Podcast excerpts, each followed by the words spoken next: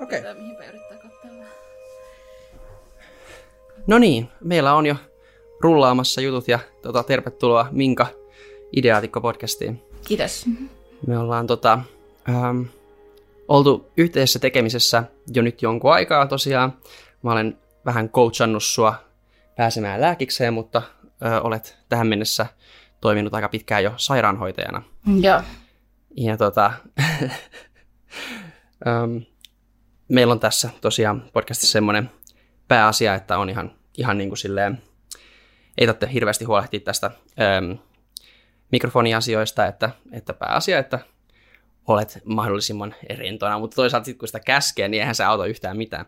Okei, okay, no mutta joka tapauksessa äm, päästään sitten näihin asioihin. Yksi, mitä haluttiin jutella ainakin, oli niin kuin tämä korona-aika tietenkin. Se on sitten ollut, ollut niin kuin varmasti mielenkiintoista äm, monella tavalla ja, ja tota, uutisissa, uutisia äh, on uutisoitukin aika paljon. Sitten tota, ää, tietenkin äm, sairaanhoidon ongelmistakin ja, ja tuota, sitten nähdään vähän, mitä se voi olla sisältäpäin ja, ja vähän ehkä analysoida, että mikä voisi olla avuksi ja, ja, ja tota, näin poispäin ihan ilman ö, sormia osoittelematta ja sellaista. Ja sitten muuta, muuta niin kuin, miten itseltä tuntuu, että jaksaa kertoilla ää, asioista, mitkä itseä kiinnostaa, niin voidaan myös pomppia sen suhteen, minne halutaan. Eli tuota, mistä me haluttaisiin aloittaa? Hyvä kysymys. mä, mä tiedän, aloitaanko se, että tietysti korona oli nyt ehkä se, mikä on, niin kuin, missä me vähän puhuttiin jo etukäteen. Joo. Toki siitä voidaan aloittaa ja katsoa, mihin se vie sitten. Joo, no miten, ja miten tota koronan ihan alkuajat, silloin kun oli vielä tosi paljon hämmennystä ja, ja ihmeteltiin, että, että tuleeko sieltä jotain, mitä se on. Silloin kun ihan ensimmäiset uutiset tulee, muistaaksä mitään siitä ajasta? Muistan siis. Mä olin itse ulkomailla silloin, kun se alkoi koko homma ja sitten, no silloin saa ajatella, että vaan joku juttu taas, mikä menee ohi ja sitten kun pari viikon reissulta tulikin kotiin, niin kyllä se sitten olikin niin kuin ehkä jo enemmän tapetilla, että sehän leviää.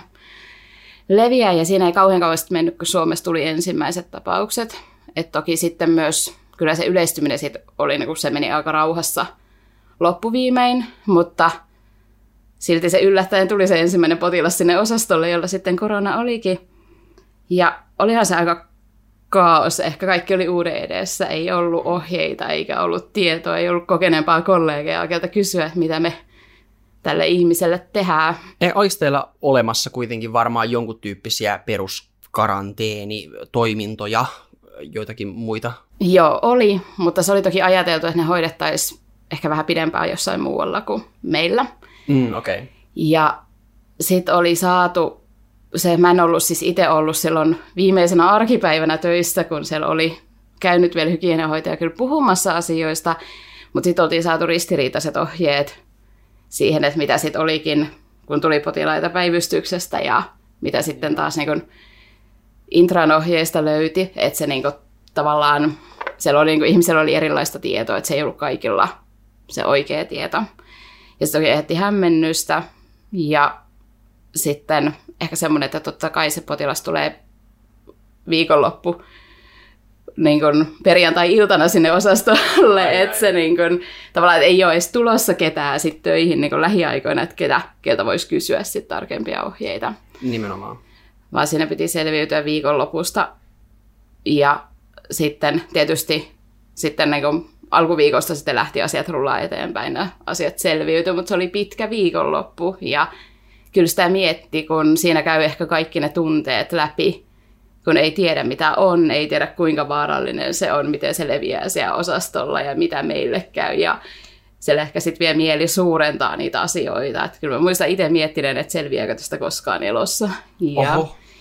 tällä tavallaan tietysti sitten myös media tuo oman osansa siihen, joka ei välttämättä ole fakta. Ja sieltähän jää sitten ne asiat esille, että kuolee ihmisiä ja nuoria ihmisiä kuolee. Ja se niin kun kuva ehkä siitä, mitä tulee. Ja sitten kun sä oot siinä tilanteessa, niin ne on ainoat asiat, että sä unohdat kaikki ne ihmiset, jotka on ehkä selviytynyt siitä taudista. Totta kai, joo. Ja tietysti sitten vielä niin kuin kun on useampi ihminen, joka sitä asiaa pohtii, niin lähestulkoon kaikki muistaa ne huonot asiat, kukaan ei sano siellä niin kuin työyhteisössä, että muistatteko sen, että kyllä tästä on selviytynytkin joku, vaan se ehkä niin kuin ruokkii sit itsestä hysteriaa. Joo, joo. Siellä ja se oli, niin kuin, se oli tosi raskasta, kunnes sitten niin kuin huomasi, että okei, potilaat tulee ja potilaat paranee ja meillä on potilaita ja hoitajat ei sairastu ja jos joku sairastuu, niin se selviää siitä ja sitten niin tuli, mutta siihen menee kuukausia aikaa, että semmoinen tietty perusluottamus löytyy siihen, että me pystytään hoitamaan tämä ja me selviydyn itse tästä todennäköisesti. Kyllä. Ja tavallaan semmoinen, ja sitten siinä ei ehkä ole sitä aikaa käsitellä niitä tunteita, että se menee niin töihin ja sitten siellä täytyy niin kuin selviytyä. Ja no sitten toisaalta vapaa-ajalla mä lopetin silloin itse kokonaan kaiken median seuraamisen aika lailla. Mä en halunnut sitten kuulla uutisia enkä nähdä niin kuin ö, mitään uutisotsikoita, etenkään siis, kun siellä paljon nousee totta kai tietystä mediasta semmoista, joka nostaa niitä epäkohtia ja semmoista ehkä tietynlaista pelottelua. Niin sitten mä ajattelin, että mä oon paremmassa turvassa, kun mä oon siellä töissä ja mä näen siellä, että niin kuin mitä siellä tapahtuu ja mä pystyn itse vaikuttamaan siihen. Ja se, mutta se, että sen oivalti sen asian, niin siihenkin meni aikaa. Et se oli helposti semmoista, että tuli kotiin ja sitten sä katot alkuun siis pyöri pyöri uutiset ja pyöri kaikki muut ja sitten sit puhutaan paljon ja muuta. Mm. Ja sitten se ei ehkä huomaakaan, että mä niinku oon koko ajan tässä jutussa. Varmasti siis sitten ruokit sellaista jatkuvaa tietyn tyyppistä stressitilaa. Tai niinku... Joo, että siitä ei saa, kun siitä ei ota niinku hetkeäkään, niinku yöllä sä näet unta siitä ja sitten niinku, sit sä menet töihin ja sitten niin kun, kun sä näet jotain, niin no puhutaan koronasta ja mietitään, että mitä tästä tulee ja kuinka tässä käy ja kauheat, kun ihmiset kuolee. Ja sitten sä menet taas niin kun, tavallaan, sit sä käyt töissä, se töiskäynti oli ehkä toisa. Tietyllä tapaa se oli semmoinen, että mikä piti sit kiinni siinä realiteeteissa, että okei, että meillä on sairauspaikkoja ja me nää, tällä ei, niin kuin, ihmiset ei vaan niin kuin, kuole koko aika, ja näitä niin kotiutetaan enää paranee. Jos käy huonosti, niin nekin saadaan hoidettua. Mutta sitten tavallaan sellainen, että sä en tehtinyt niin ehkä kiinnittyä siihen, että mä pystyn tekemään jotain, vaan sitten sä niin lähdet sinne niin kotiin ja katsot uutiset ja oot sillä tavalla, että ei taas kauhea tilanne. Ja Okei. Okay tavallaan se, että se silloin huomasi jossain vaiheessa, on tosi tärkeää, että mä niinku keskeytän tämän joskus ja mä ajattelen jotain muutakin ja että mä otan tietoisesti etäisyyttä siitä. Varmasti sulle vielä erityisesti, mutta varmaan aika monelle kansalaisellekin se olisi voinut olla ihan hyvä, että, että tota, ihan muutenkin, mutta siis todellakin moninkertaistuu tietenkin sitten omalla kohdalla se, että, mm. että miten sitä ajattelee. Okei. No. Joo, se on niinku ehkä semmoinen, että tavallaan että sitten niinku se ymmärtäminen se, että vaikka mä kuinka monta uutista luen, niin mä en voi sille mitään, mitä maailmalla tapahtuu. Että se, ja vaikka mä lukisin kuinka paljon niitä ja mä tietäisin, että mitä tapahtuu, niin se ei vaikuta siihen, että mikä mua odottaa töissä tai mitä tapahtuu huomenna. Että sen niinku ymmärtäminen siitä, että nyt on vaan parempi antaa olla ja pistää kiinni ja en lue tai katso ja niin teen jotain muuta. Ja sitten mä katson, mä näen huomenna, mikä on tilanne töissä ja sitten mä ja mä pystyn tekemään sen, mitä siellä on. Et koko maailman ei voi vaikuttaa. Ja se, mitä kaikkea mä ajattelen, niin ne ajatukset ei vaikuta siihen, miten se virus leviää. Kyllä, kyllä just näin, just näin. Se on erittäin paikkansa pitävää, että, että tota, se, että mikä se katsantosuhde on. Ja vaikka mä itse, itse täällä tässä podcastissakin ö, tuon usein sitä näkökulmaa vähän niin kuin ylöspäin siihen yhteiskunnallisempaan, poliittisempaan ja, ja ehkä näihin isompiin ilmiöihin, niin mä kuitenkin ehdottomasti yritän pitää siitä huolta, että säilyy just toi näkökulma, että, että tota, se voi jollakin tavalla olla sit haitallistakin siinä mielessä, että, että lähtee vähän tatsi siitä realiteeteista ja siitä käytännöstä ja, ja tota, se on yksi, mistä mä yritän olla jopa itsekriittinenkin, että jos menee liian taas metatasolle näissä asioissa ja kattelee liian korkeasta näkökulmasta, niin joo, se on, voi olla haitallista. Ja noin uutiset, uutisissa, mutta uutisissa on nimenomaan se ongelma, että koska se on just niin hetkellistä, että sieltä tulee, että nyt on taas joku kuollut, se on, se on tosiaan negatiiviseen, ö, to, to, to, ö, negatiiviseen tarttuvaa ja, ja ottaa siitä kiinni vahvasti, ja se on, koska negatiiviset asiat ovat aina aina tota akuutimpia kuin positiiviset asiat. Kehitys on hidasta ja, ja tota, onnettomuudet ovat nopeita.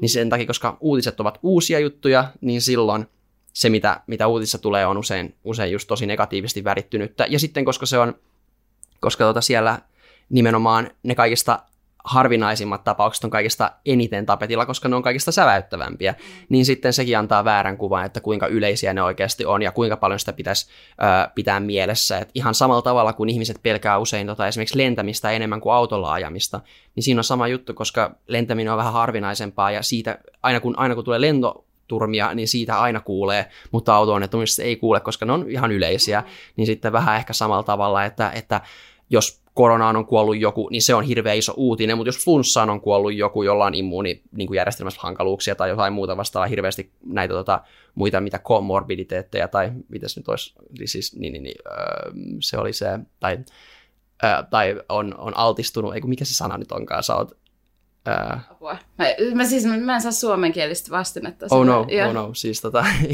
ihan vaan, että on, on tota, siis ketkä, sai, ketkä nyt sai esimerkiksi tota, niin kuin valtaväestössä rokotuksen eka, niin olivat tietenkin ne, jotka riskiryhmään kuuluvat. Riskiryhmään kuuluvat, okei, okay, tämä ehkä, ehkä mitä mä hain, niin, niin tota, tosiaan, niin sitten riskiryhmää, jos kuolee ihan mihin tahansa muuhun kuin koronaan, niin se ei ole uutinen, mutta jos kuolee koronaan, niin se on heti uutinen, niin sitten tämäkin ehkä just vääristää sitä, että, että kuitenkin vaikka sä, vaikka sä meet siihen korkeampaan näkökulmaan, niin silti, silti tota, voi tehdä semmoista just syvempää analyysiä, joka ottaa positiivisemman puolen ja ottaa niin kuin vähän ne yleisemmät ilmiöt, jotka ehkä on tärkeämpiä, mutta eivät pääse uutisiin, niin huomioon tosi paljon vahvemmin, niin, niin tota, sorry, tämä ehkä lähti vähän taas laukalle, mutta tota, tämmöisiä mietteitä to, noista, noista niin kuin uutisista tuli nyt, että lukekaa mieluummin kirjoja kuin kattelette vaan uutisia, niissä löytyy syvempää analyysiä ehkä ja, ja se antaa jollakin tavalla perspektiiviä enemmän ja vähentää sellaista turhaa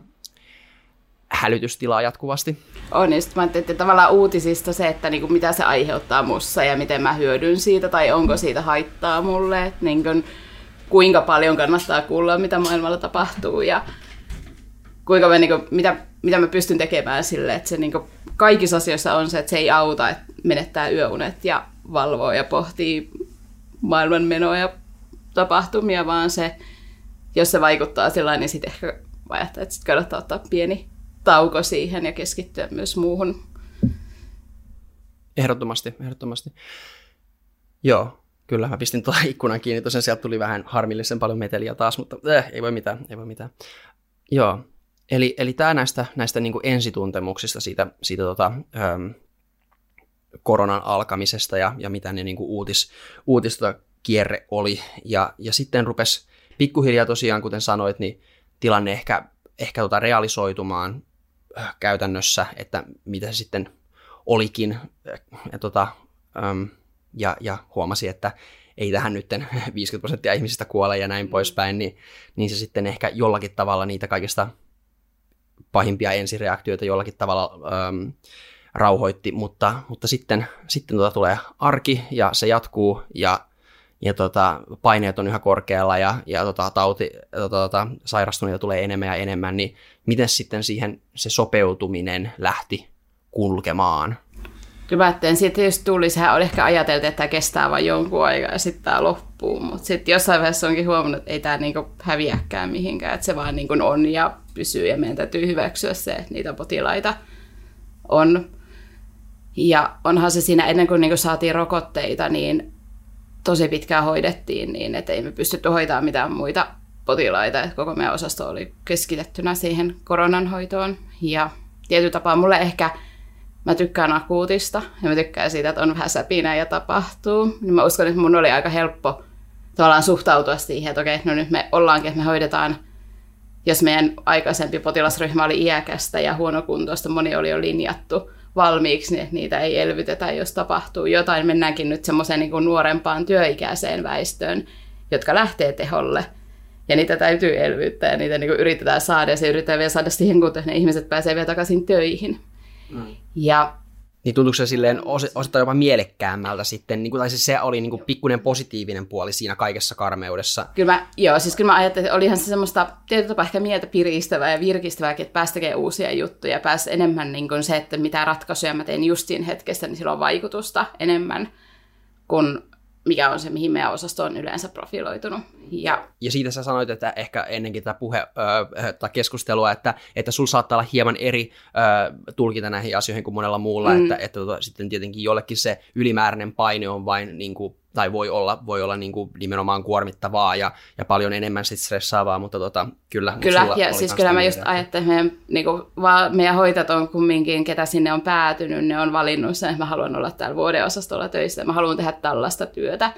Ja hoitajat ei ole akeutunut esimerkiksi päivystykseen tai sellaiseen paikkaan, missä hoidetaan kovin akuutisti sairaita potilaita, jotka tila saattaa romahtaa ihan pienessä hetkessä. Totta kai niitä on ollut meidän vanhassa profiilissakin silloin tällöin, mutta sitten kun siitä tulee niin kuin joka tuntista suurin piirtein, että sun täytyy olla tosi tarkka potilaiden voinnin kanssa.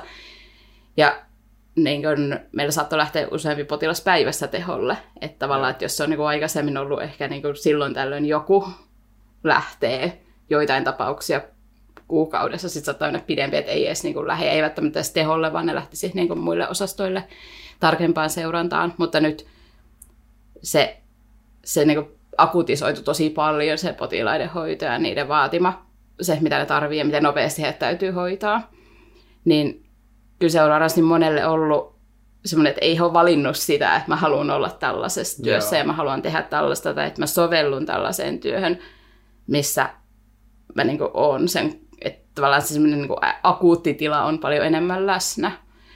Ja tavallaan se, että sit, kun ei myöskään ollut siis vaihtoehto, meitä ei kukaan kysynyt, että ketkä tänne haluaa jäädä ja haluaako joku pois täältä, hmm. vaan meille todettiin, että te olette korona ja te hoidatte ne. Ja sitten sinne yritettiin saada vähän ehkä lisääkin henkilökuntaa, mutta, mutta se, että keltään ei kysytty, että onko joku, joka haluaisi lähteä täältä pois. Ja toki sitten myös semmoiset tietynlaiset ehkä, että on myös ne, jotka kuulu riskiryhmään ja jotka oli meidän osastolla töissä, niin ei heillekään tarjottu sitä mahdollisuutta, että sä voit lähteä sen takia, että sä olet suuremmassa riskissä vakavaan tautimuotoon. No toi on kyllä erittäin hämmentävää, että, että sitten on, niin ja sitten otettiin jotain, mitä niitä poikkeus, jotain lakeja melkein käyttöön, että, tuota, että, että ei saanutkaan jäädä tuota, pois töistä, vai ei ollut ihan, oliko se, mä en muista, siinä, hämärä muistikuva. Siinä irtisanomisaika oli pidempi, okay. että tavallaan että ei pääse niin nopeasti pois. Ja sitten toki se työvelvoite, että jos katsotaan, että tarvitaan, niin sitten täytyy tulla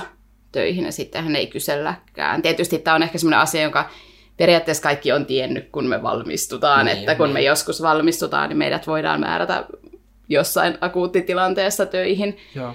jos tarvitaan, mutta ei sitä varmasti kukaan ajatellut, että se oikeasti konkretisoituu oman elämän niin. aikana. Et tietenkin sillä tavalla, että joku tappava virus leviää maailmalle ja sitten mä olen silloin töissä ja sitten multa ei kysytä, että niinku, haluatko vaan se, että mulle niin. saattaa joku tulla sanomaan, että sä lähdet nyt töihin.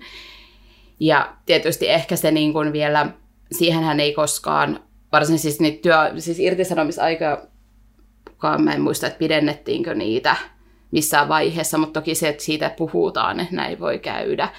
Ja sitten kun me ei tiedetä, mihin se tautitilanne on menossa siinä hetkessä, niin kuin, täyttyykö kaikki sairaalat niin kuin, niistä potilaista ja että joudutaanko me oikeasti olemaan siellä niin kuin vuorokauden ympäri pääsemättä pois ja kaikkea muuta. Että ehkä semmoinen tietty, uskon, että siinä on paljon sitä epävarmuutta ja sitä, että kun ei, kukaan ei tiedä ja kellään ei ole antaa niitä vastauksia ja sitten ne asiat ehkä suurenee myös, niin kuin, tai nähdään vaan se niin kuin pahin mahdollinen pelote siellä. Ja toki se, sitä ei myöskään niin käsitelty, että mm.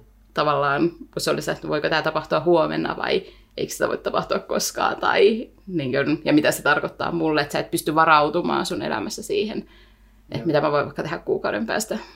Aivan, aivan. Eli siinä mielessä toi on, tuntuuko se puhuiko ihmiset sodasta koronaa vastaan. Toi kuulostaa melkein niin kuin aika militaristiselta jutulta, että kun, kun maa käskee, niin sitten mennään ja mm. tälleen näin, että sinulla on velvollisuus ja muuta vastaavaa. Että se aika, aika mielenkiintoista tosiaan.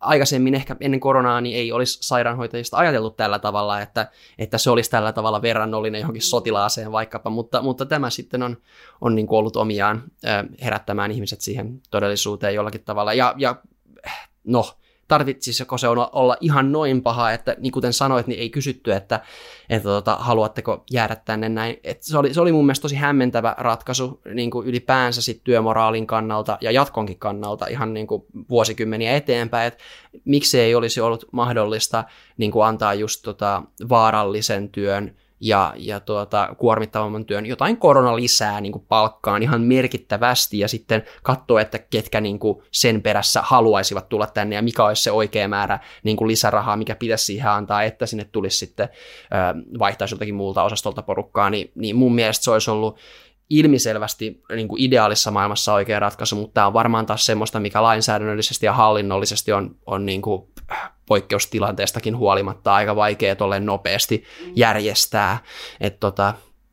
Ja siinä on ehkä ö, jonkunnäköisiä lisää, siis ne tuli siis muista yksiköistä hoitajia, heille maksettiin jotain lisää. Mä oon siis mä oon tosi huonosti tähän niin kuin lisäasiaan okay. itse niin kuin, perehtynyt ja tuo, tuota, mutta mä tiedän sen, että niille, jotka tuli muista yksiköistä, niin he sai lisää sen takia, koska he vaihtoi työpaikkaa.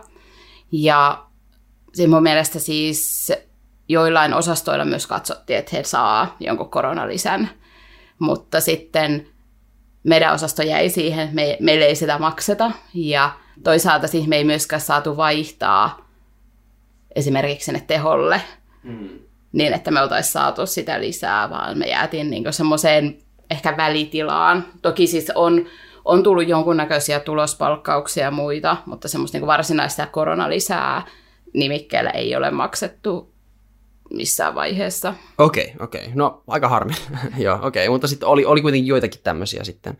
Oli, ja se toki siitä aiheutti ehkä semmoista, että jos me tulee uusia työntekijöitä, joita me perehdytetään ja niin kuin tavallaan, että ne saa sitten sen rahan. Toki siis se on, se oli myös tärkeää, että me saatiin lisää niin kuin henkilökuntaa sinne, että oli käsiä. Ja koska eristyspotilaiden hoitaminen on paljon hitaampaa kuin tavallisen potilaan hoitaminen. Sinne huoneeseen ei vaan voi kävellä ja viedä jotain asiaa, vaan se vaatii aina sen suojautumisen ja poistullessa suojautumisen, niin se yksittäisen potilaan hoidon, niin se mitä hoitaja käyttää aikaa siihen, niin se kasvaa ja se, sen takia on pakko saada enemmän ihmisiä sinne, jotta pystytään hoitamaan ja pystytään suojautumaan, että sitten ei käy niitä tilanteita, että no en suojautunut, kun en ehtinyt tai jotain mm, muuta vastaavaa.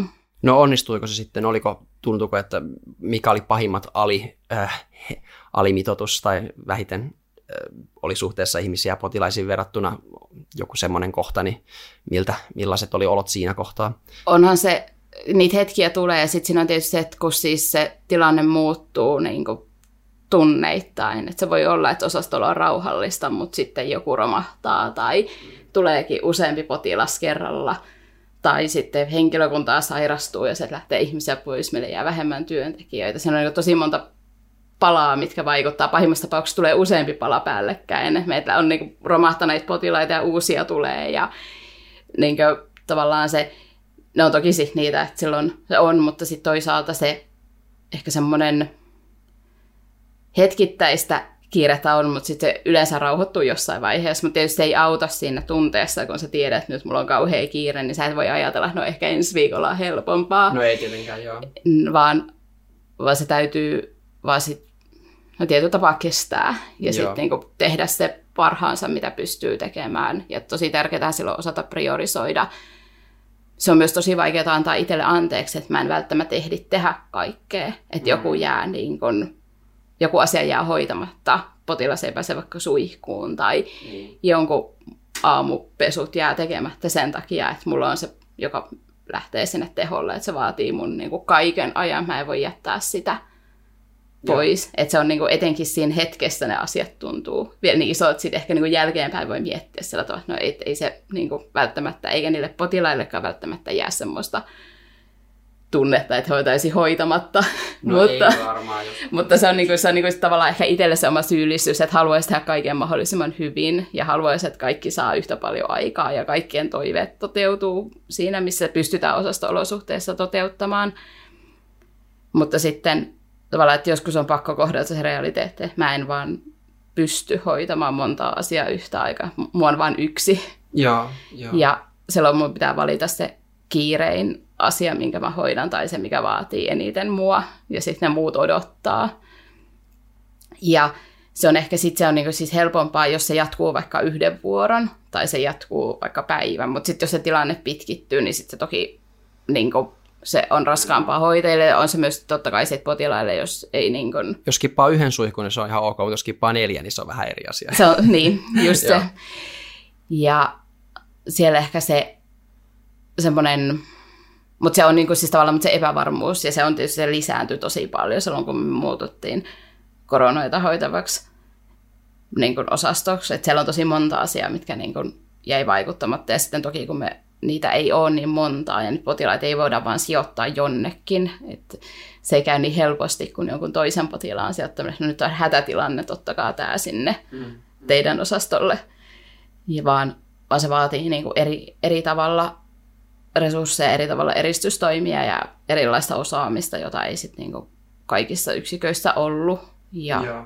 semmoista tiettyä ehkä, se että etenkin kun siis on ehkä helpompi hoitaa toisen erikoisalan potilasta, jos sulla on niin materiaalia, mitä mä voin lukea ja perehtyä siihen. Mm. Mutta sitten koronassa ei ole semmoista, sulla ei välttämättä ollut semmoista, että no mä katson nyt tästä kirjasta, että mitä täällä sanotaan, että mitä tässä yleensä käy. Vaan se oli niin tosi vahvasti sitä kokemusta ja tietoa, mitä me ollaan nähty, kun me ollaan hoidettu ne potilaat. Ja siitä opittu, että näitä yleensä menee. Ja semmoista niin tietoa ei pysty siirtämään sinne toiselle osastolle, niin kuin, että sen kanssa pärjättäisiin siellä. Ja sen takia se siis ajoittain kuormitti, kun tuli paljon potilaita sairaalaan, niin ne yksiköt, jotka hoitaa sen, niin ne on niin melkein pakko saada johonkin niihin. Joo, joo.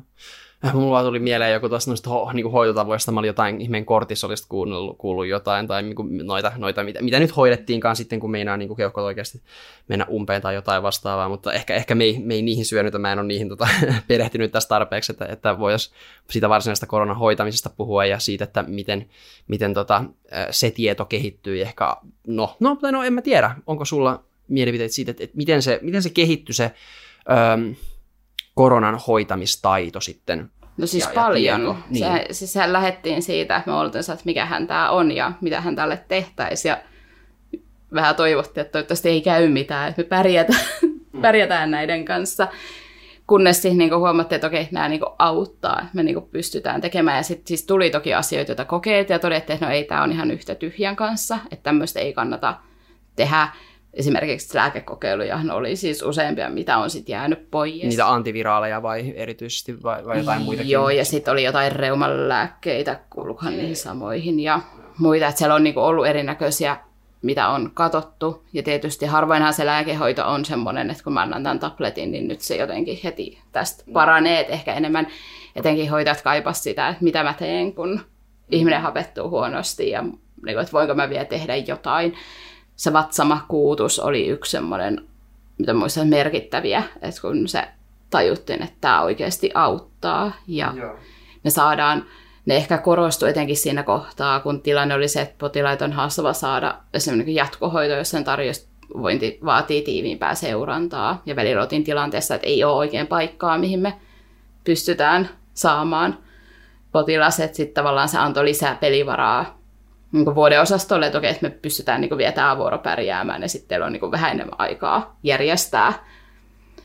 Ja se semmoisia, niin, niissä se oli siis merkityksellinen, että sit oli jotain, että no me voidaan tehdä tätä. Ja tietysti ehkä alussa, kun ne voinnit laski, niin helpommin lähti sit niinku tarkempaan seurantaan. Kun sitten taas huomattiin, että okei, no tämä ei vielä tarkoita sitä, että niinku nyt se vointi on tosi huono, että tässä kohtaa vielä voidaan turvallisesti seurata vuoden osastolla ja tehdä tietyt toimenpiteet, että saadaan niin kuin pidettyä. Kyllä meillä oli sit siis lopussa, tai nykyään siis tietää semmoisia potilaita, jotka alussa olisi varmasti päätynyt teholle siinä, siinä voinnissa, mitä ne on nyt osastolla, mutta tavallaan se on niin kuin tuonut se kaksi ja puoli vuotta sitä kokemusta siitä, että me voidaan hoitaa ja on saatu lisää apuvälineitä hengitykseen ja hapenantoon ja muuta siis semmoista, mitkä, mitkä oli kyllä vanhoja tuttuja meille, mutta ei vielä silloin tiedetty, että voiko tätä käyttää okay, joo. koronapotilaan hoidossa. Joo, no niin. Selvä, selvä. Ja, ja tosiaan, no, sehän oli aika iso tämä, ihan vaan kun tämä Omikron tuli, niin sehän muutti aika, aika pitkälti mm. paljon, mutta, mutta olihan se jo ilmeisesti sitten ruvennut pikkasen rauhoittua jo sitä aikaisemmin. Totta kai, no siis, miten tämä nyt niin kuin aika, aikaskaala tähän rupeaa 2020 mennyt ja nyt ollaan, eletään jo pitkälle vuotta 2022, niin siitä on jo aika paljon aikaa, niin varmaan nämä tuota, menee vähän sekaisin, että miten, missä järjestyksessä mitäkin tapahtuu, kuinka pitkiä oli mikäkin jakso, mutta tota, se alkuhan oli aika rauhallinen. Se oli ehkä ihan hyväkin, että se oli siis tavallaan, että tiedettiin, että tulee, mutta sitten tavallaan että sit niinku nyt, nyt niinku jälkeenpäin ajateltuna osa potilaista oli aika hyväkuntoisiakin, kun ne tuli sairaalaan. Et tietysti kun ihmisiä ehkä otetaan herkemmin silloin, kun joku tulee ja ei tiedetä, mitä tässä käy, niin se, että siihen pääsi niinku rauhassa katsomaan ja tutustumaan sit kumminkin. Joo. ei ollut kaikki niin huonokuntoisia kuin mitä. Sitten yhdessä vaiheessa tuli sairaalaan, mutta toki siis tällä hetkellä hän tilanne on niin meidän yksikössä rauhallinen, että ei ole niin kuin, potilasmäärät on huomattavasti vähentynyt.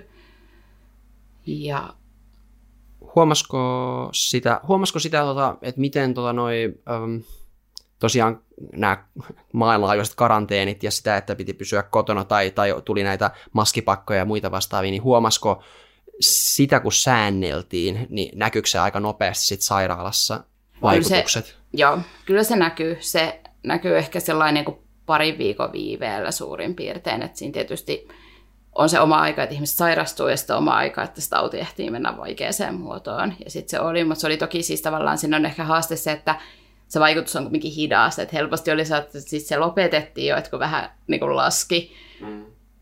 luvut ja laski sairaalaan päästyt ja siitä oli niin kuin hetken rauhallisempaa, sitten vapautetaan taas ja sitten sitten kun menee semmoista vuoristorataa, tai se kokemus mulla ainakin jäi sieltä, että se oli aika vaihtelevaa. Ja muutenkin siis tietyissä tilanteissa huomasin kyllä, että oli siis semmoista, että saattoi olla, että oli niinku viikko rauhallista, ja sitten tuli joku, niinku, että potilaat vaan tulee jostain. Mm.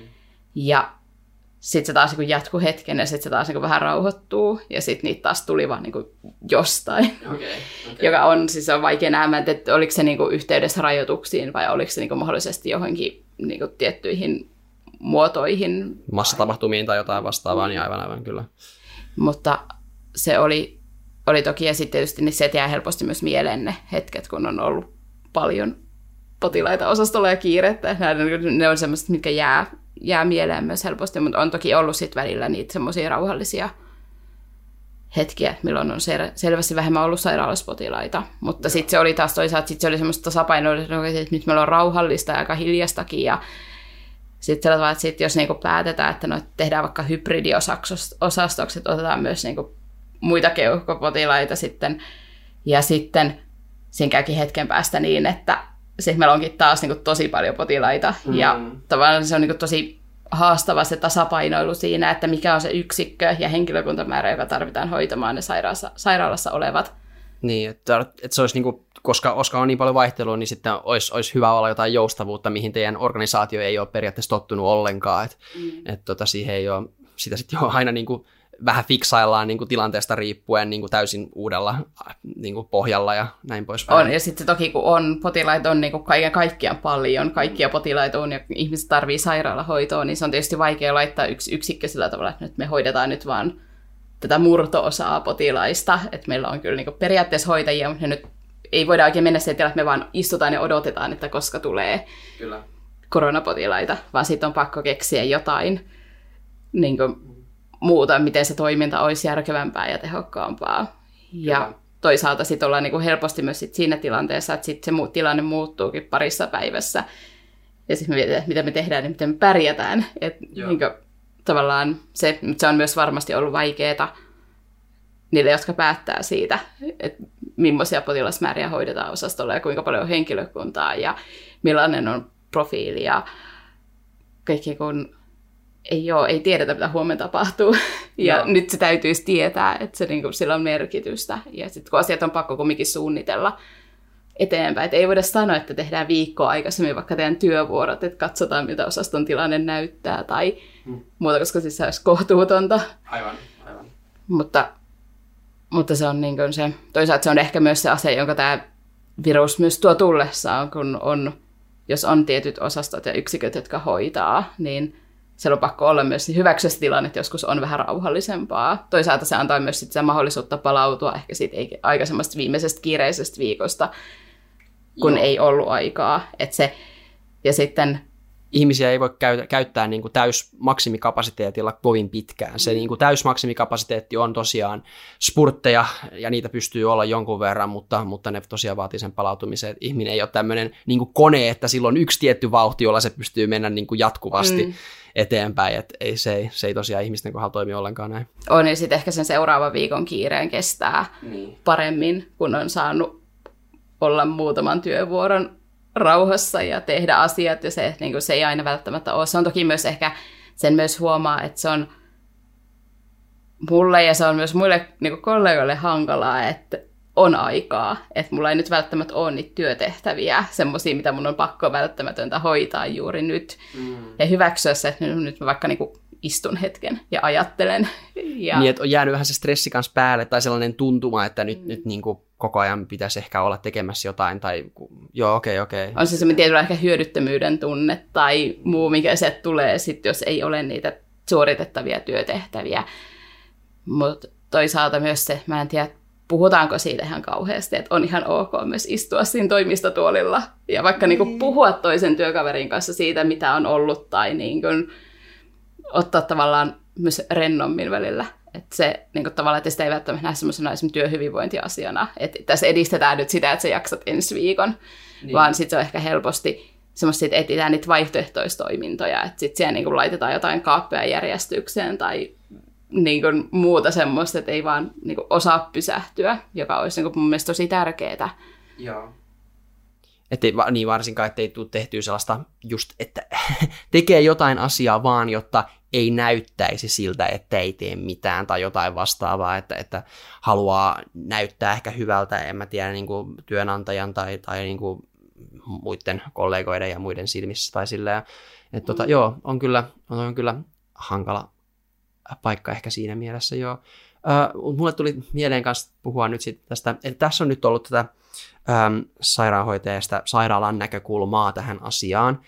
Ja, ja tota, mun mielestä on tosi hyvä tuoda esille, koska, koska tota, sehän on sit se, mikä on periaatteessa vaikuttanut tietenkin aika paljon näihin, näihin tuota, ö, valtakunnallisiin päätöksiin sitten, että ollaan, ollaan kuunnellut näitä asiantuntijoita tai nimenomaan äm, niin kuin korkeita ylilääkäreitä ja muita vastaavia sitten siellä eduskunnassakin saakka, ja, ja sitten se on tietenkin vaikuttanut, vaikuttanut aika paljon näihin päätöksiin.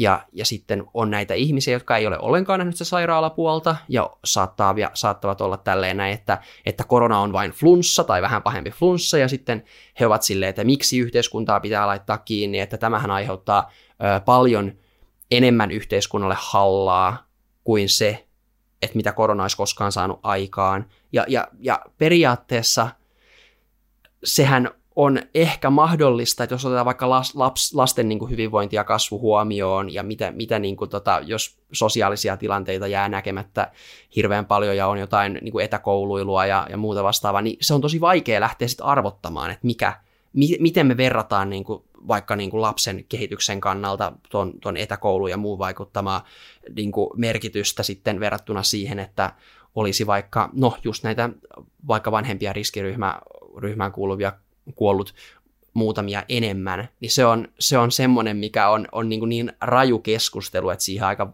aika vaikea lähteä mm. Öö, ihan ymmärrettävistä syistä, mutta tota, niin, niin tämä ehkä, ehkä se just sen sairaan näkökulma avaaminen öö, on, on just sitä, että jos, jos niin kuin sit ei olisi välitetty hirveästi mitään, eikä olisi pistetty mitään rajoituksia juurikaan, niin sehän olisi ollut sitten aivan katastrofaalista teidän mielenterveyden ja muun vastaavan kannalta, että, että siellä niin kuin sairaalan niin kuin oville olisi kuollut ihmisiä, kun ne ei pääse sisään ja muuta vastaavaa, että eihän sitten niin kuin kaikki usko tähän usko tähän tota, terveydenhuoltosysteemiin ehkä olisi niin kuin lähtenyt karisemaan, ja sit se on, silloin olisi taas ollut ihan täysin omat vaikutuksensa, ja, ja tota, näitä on, näitä on niin kuin mielenkiintoista lähteä yrittää hahmottamaan, että mitä jotkut tietyn tyyppiset valinnat olisi sitten vaikuttanut, vaikuttanut sitten yhteiskunnallisella tasolla, mutta, mutta se, että mihin me nyt päädyttiin niin kuin tälleen jälkeenpäin katsottuna, niin mun mielestä ihan, ihan kohtuullinen kuitenkin silleen, että koko ajan ollaan vähän katsottu, että missä se raja menee ja, ja tota, yritetty, yritetty niin kuin sen mukaan maksimoida sitten toisaalta, toisaalta niin kuin, ö, hoidon täyttäminen ja, ja sitten ihmisten vapaus, että, että tota, mihin se, jokainen ihminen vetää rajan vähän eri paikkaan riippuen omista arvoistaan ja, ja siitä, miten, mikä kokemukset on ja mihin ehkä ryhmään kuuluu itse, mutta, mutta tota, mites, mites sulla tämmöisen kokonaisuuden kannalta? Ja kyllä mä ajattelen, niin kuin, ehkä kumminkin puhutaan sit loppuviimeen vaan kahdesta vuodesta nyt niin kuin tässä kohtaa. Ja vaikka me ajatellaan niin kuin, esimerkiksi lapsia, niin ei se lapsen elämä määräydy siinä kahdessa vuodessa tai niin kuin hänen sosiaaliset taidot. Ja toisaalta myös ajattelen sitä, että vaikea sanoa, mitä olisi tapahtunut, jos ei oltaisi laitettu paikkoja kiinni tai siirretty lapsia etäkouluun tai lopetettu harrastustoimintaa tai rajoitettu mitään. Mä ymmärrän, että se on esimerkiksi yrittäjille ollut ihan hirveätä ja niin kuin, tosi monia, siis myös etenkin se epävarmuus siinä tilanteessa, että kun ei tiedä kauanko se tulee jatkumaan. Toisaalta se myös vaatii tosi paljon sitä mukautumista ja muuntumista, että sä pystyt niin kuin, sopeutumaan siihen tilanteeseen ja niin kuin, yrittämään jatkaa, on se sitten niin se yritystoiminta tai perheen toiminta tai niin kuin mikä tahansa, niin sitä omaa toimintaa mahdollisimman siinä hyvin siinä tilanteessa ja niin kuin hyväksymään, että tilanne vaan on, on se, koska se olisi voinut olla kyllä siinä kohtaa, jos, jos kaikki olisi ollut auki, että sit ei vaan olisi pystytty hoitamaan ihmisiä. Ja onko se sitten oikein sanoa, että koska saat yli 70, niin se nyt sori pääse sairaalaan, että me otetaan vaan niin kuin alle. Tai että jos sulla on perussairaus, niin me ei nyt sitten sua hoideta, että niin. mene niin kuin kotiin, että tavallaan että kuka ihminen on sitten sen arvoinen, että, niin kuin, ja kuka sen hoidon saa, että onko se niin kuin, ja mä en usko, että sitä olisi kukaan päättäjä halunnut ruveta päättämään, että mm.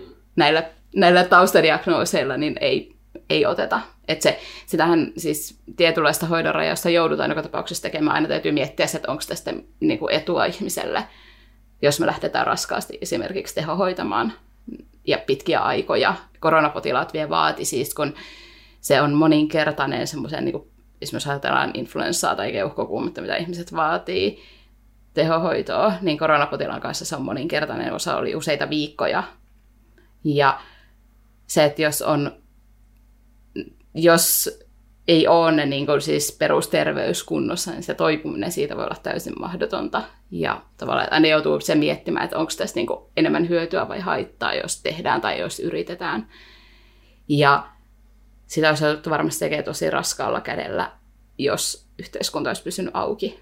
Ja, ja tavallaan se, miten se olisi sitten vaikuttanut ihmisiin, niin sitä ei kukaan tiedä, ei tiedetä, mutta tässä mä itse ajattelen sitä niin, että vaatihan se etäkoulut ja muut omaa sopeutumista ja se niin kuin, tietynlaista sitä, että siinä pärjätään ja tullaan toimeen ja yritetään niin kuin, hoitaa omat työt ja niin kuin, lapsen asiat ja muut, että kaikki pysyisi suurin piirtein tyytyväisenä. Tai sitten se, että jos ei niin kuin, nähnyt kavereita, joka on lapset tosi tärkeää, mutta sitten se ja kumminkin se, että se on vain rajallinen aika ja ei se niin kuin loputtomiin jatku, että me eletään oman perheen sisällä ja keskellä eikä nyt nähdä muita ihmisiä. Että kyllä se, niin kuin, se sosiaalisuutta pääsee sitten harjoittelemaan kyllä taas vähän myöhemmin. Sen aikana pystyy no. keskittymään johonkin muuhun ja tekemään muita taitoja, joita ehkä sitten ei olisi tullut harjoiteltua. Että se lapsi oppi lukemaan etäkoulun aikana tai silloin, kun oli päiväkodit kiinni, että se niin kuin, tavallaan, että sitten se aikaa käytettiin vain johonkin muuhun hän ei olisi välttämättä oppinut siitä lukemaan, niin jos hän olisi ollut siellä peruselämässä, että sitä ei niin kuin aina tiedä, että se tuo myös jotain hyvää, vaikka tulee huonoja asioita, niin toisaalta kyllä niissä on hyvät asiat ja hyvät puolet.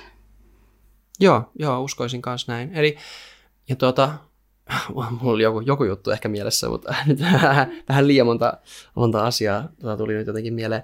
Anteeksi. Ähm, mutta tuosta, tuosta tota, no, hitsi, nyt mulla jäi ihan toinen, toinen juttu mieleen. Sori, mä pomppaan vähän. Um, hmm. Niin, eli, eli tosiaan, no, just tästä, että, että tota, valinnasta, että, että kannattaako lähteä hoitamaan potilasta, mm. niin sehän on niin kuin yleisemminkin sitten palliatiivisessa hoidossa ja muuta vastaavaa, ja, ja sitten sairaanhoitajana näkee jotkut varmasti enemmän kuolemaa kuin toiset, mm. niin miten, miten tämä koko ulottuvuus sitten tota, sairaanhoitajan työssä ö, ilmenee ja, ja, ja miten se on vaikuttanut ehkä tälleen elämän näkemiseen.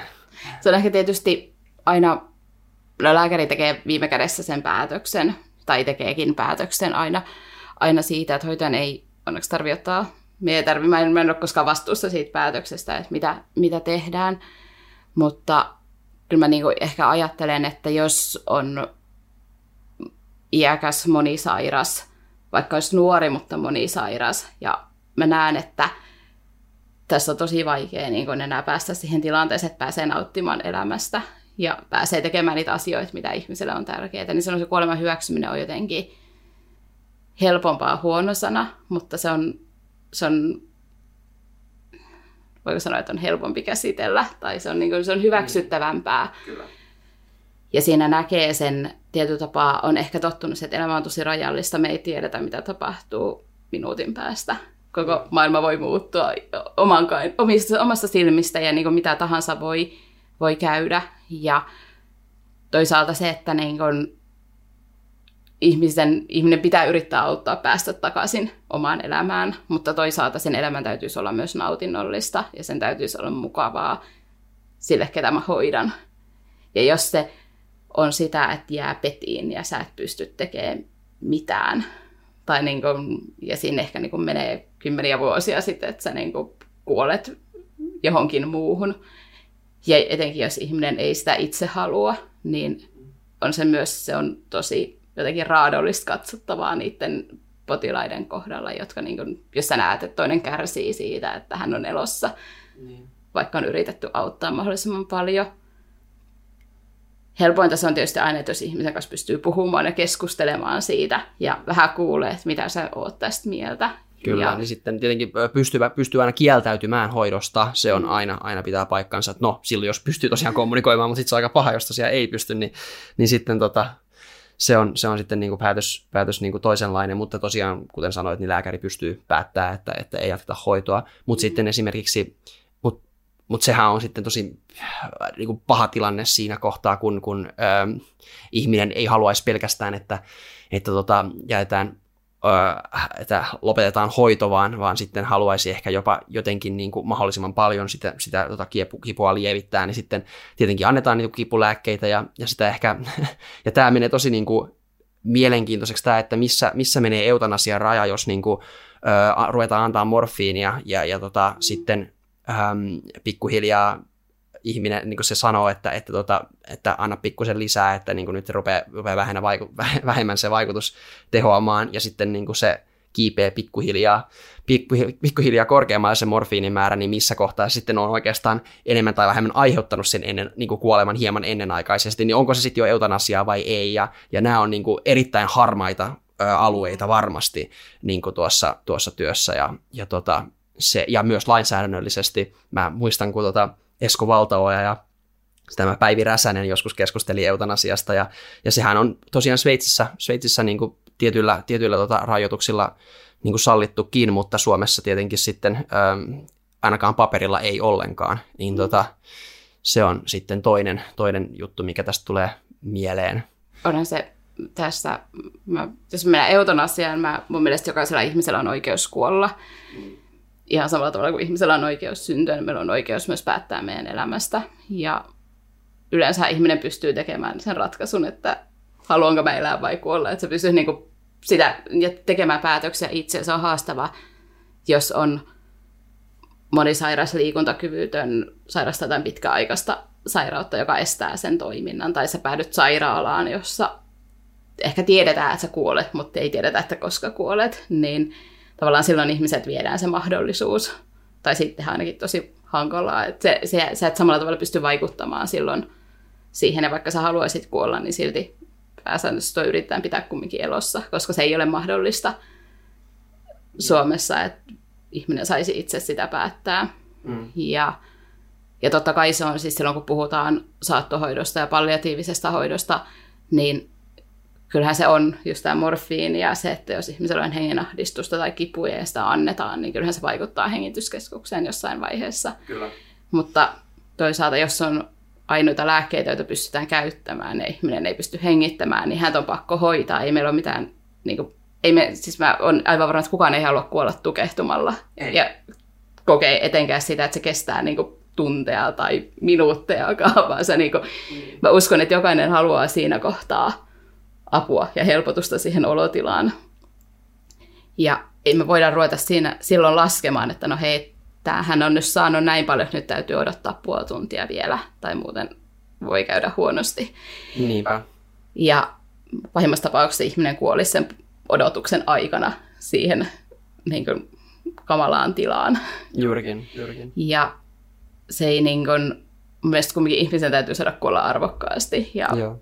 Mahdollisimman kivuttomasti ja mahdollisimman hyvin. Ja lääkehoito on niitä ainoita asioita, millä me pystytään auttamaan silloin, kun mitään muuta ei ole enää tehtävissä. Ja totta kai se on, ja yleensä nämä on, siis se on niin kuin näistä, no monesti pystytään puhumaan omaisten kanssa, pystytään puhumaan potilaankin kanssa valmiiksi. Totta kai mä myös toivoisin, että ihmiset ajattelisivat etukäteen näitä asioita, tekisi hoitotahtoja. Silloin se päätöksen tekeminen olisi paljon helpompaa, jos olisi joku tiedossa, mitä kukakin toivoo. Joo. Ja ja sitten myös uskon siihen, että on helpompi ajatella asioita silloin, kun ei ole vielä akuuttia tilannetta, sä et ole vielä sairastunut vakavasti, niin jos sitä asiaa on ajatellut jo valmiiksi vähän, niin on ehkä helpompi sitten siinä shokkitilassa myös niin kuin tietää se, että mitä mä ehkä ajattelen. Totta kai sitä voi aina muuttaa, mutta se, että niitä ei siinä vakavan sairastumisen hetkellä tarvitsisi käydä miettimään, että mitähän mä nyt sitten toivon, koska siis ei välttämättä voi olla tosi vaikea tietää yhtään mitään, mitä toivoo silloin. Kyllä. Kyllä. Tästä tulee myös mieleen jotain, jotain jänniä statistiikkoja, mä en muista mitä ne tarkalleen ottaen oli, mutta joku, joku että, että lääkärit tilastollisesti kieltäytyvät elvyttämisestä tai niin kuin sanoisivat, että eivät halua, että heitä elvytetään niin kuin paljon paljon enemmän kuin, niin kuin normikansalainen esimerkiksi. Joku tämmöisen mä muistan, ja sekin on niin kuin mielenkiintoinen ja kysymyksiä herättävä statistiikka jollakin tavalla. Mä, nyt. Mä uskon, että se johtuu ehkä siitä myös ehkä tiedosta ja siitä, että kun se ei tavallaan tietää ehkä mitä tapahtuu tai mitkä on mahdollisuudet selviytyä. Etenkin tietysti joskus se on tosi hankalaa. Ja se, että ehkä niin kun, jos on kuoleman kanssa tekemisissä enemmän ja tietoisempi siitä, niin ehkä näkee myös enemmän sitä, että mitä, mitä tapahtuu, kun sairastuu vakavasti tai mitä tapahtuu, kun elvytetään ja millaiset niin kuin, mahdollisuudet on päästä esimerkiksi siihen omaan tavalliseen elämään kiinni, mitä ehkä voisi ajatella, että se on ollut hyvää. Mm. Ja että millainen mahdollisuus on, että sitten jää joitain toimintakyvyn puutoksia tai se, että esimerkiksi se tilanne pitkittyy eikä välttämättä toivu ollenkaan, mutta sitten kumminkin elimet vielä toimii. Ja Ehkä yksi voi myös olla ihan se, että koska lääkärinä ja, ja sairaanhoitajana tässä tapauksessa niin on nähnyt enemmän just sitä kuolemaa tai joutunut kohtaa sitä itse, niin ehkä sitä kautta sitten on myös ehkä hyväksynyt sen oman ö, kuolevaisuuden, että et, että ei ole kuoleman pelkoa samalla tavalla, että joillekin ihmisille se niin kuin, halu jatkaa elämää voi olla niin kuin pitkälti sitä ihan, ihan kuoleman pelkoa. Se on totta. myös, että semmoinen tuli mieleen, mutta joo, nämä on mielenkiintoisia juttuja. On se varmasti semmoinen tietynlainen elämän rajallisuus tulee näkyy omasta työstä ja siinä, että tietää, että aina ei voida. Ja tietyllä tapaa sitten on ehkä myös nähnyt niitä, että ihmisiä kuolee tosi eri tavalla.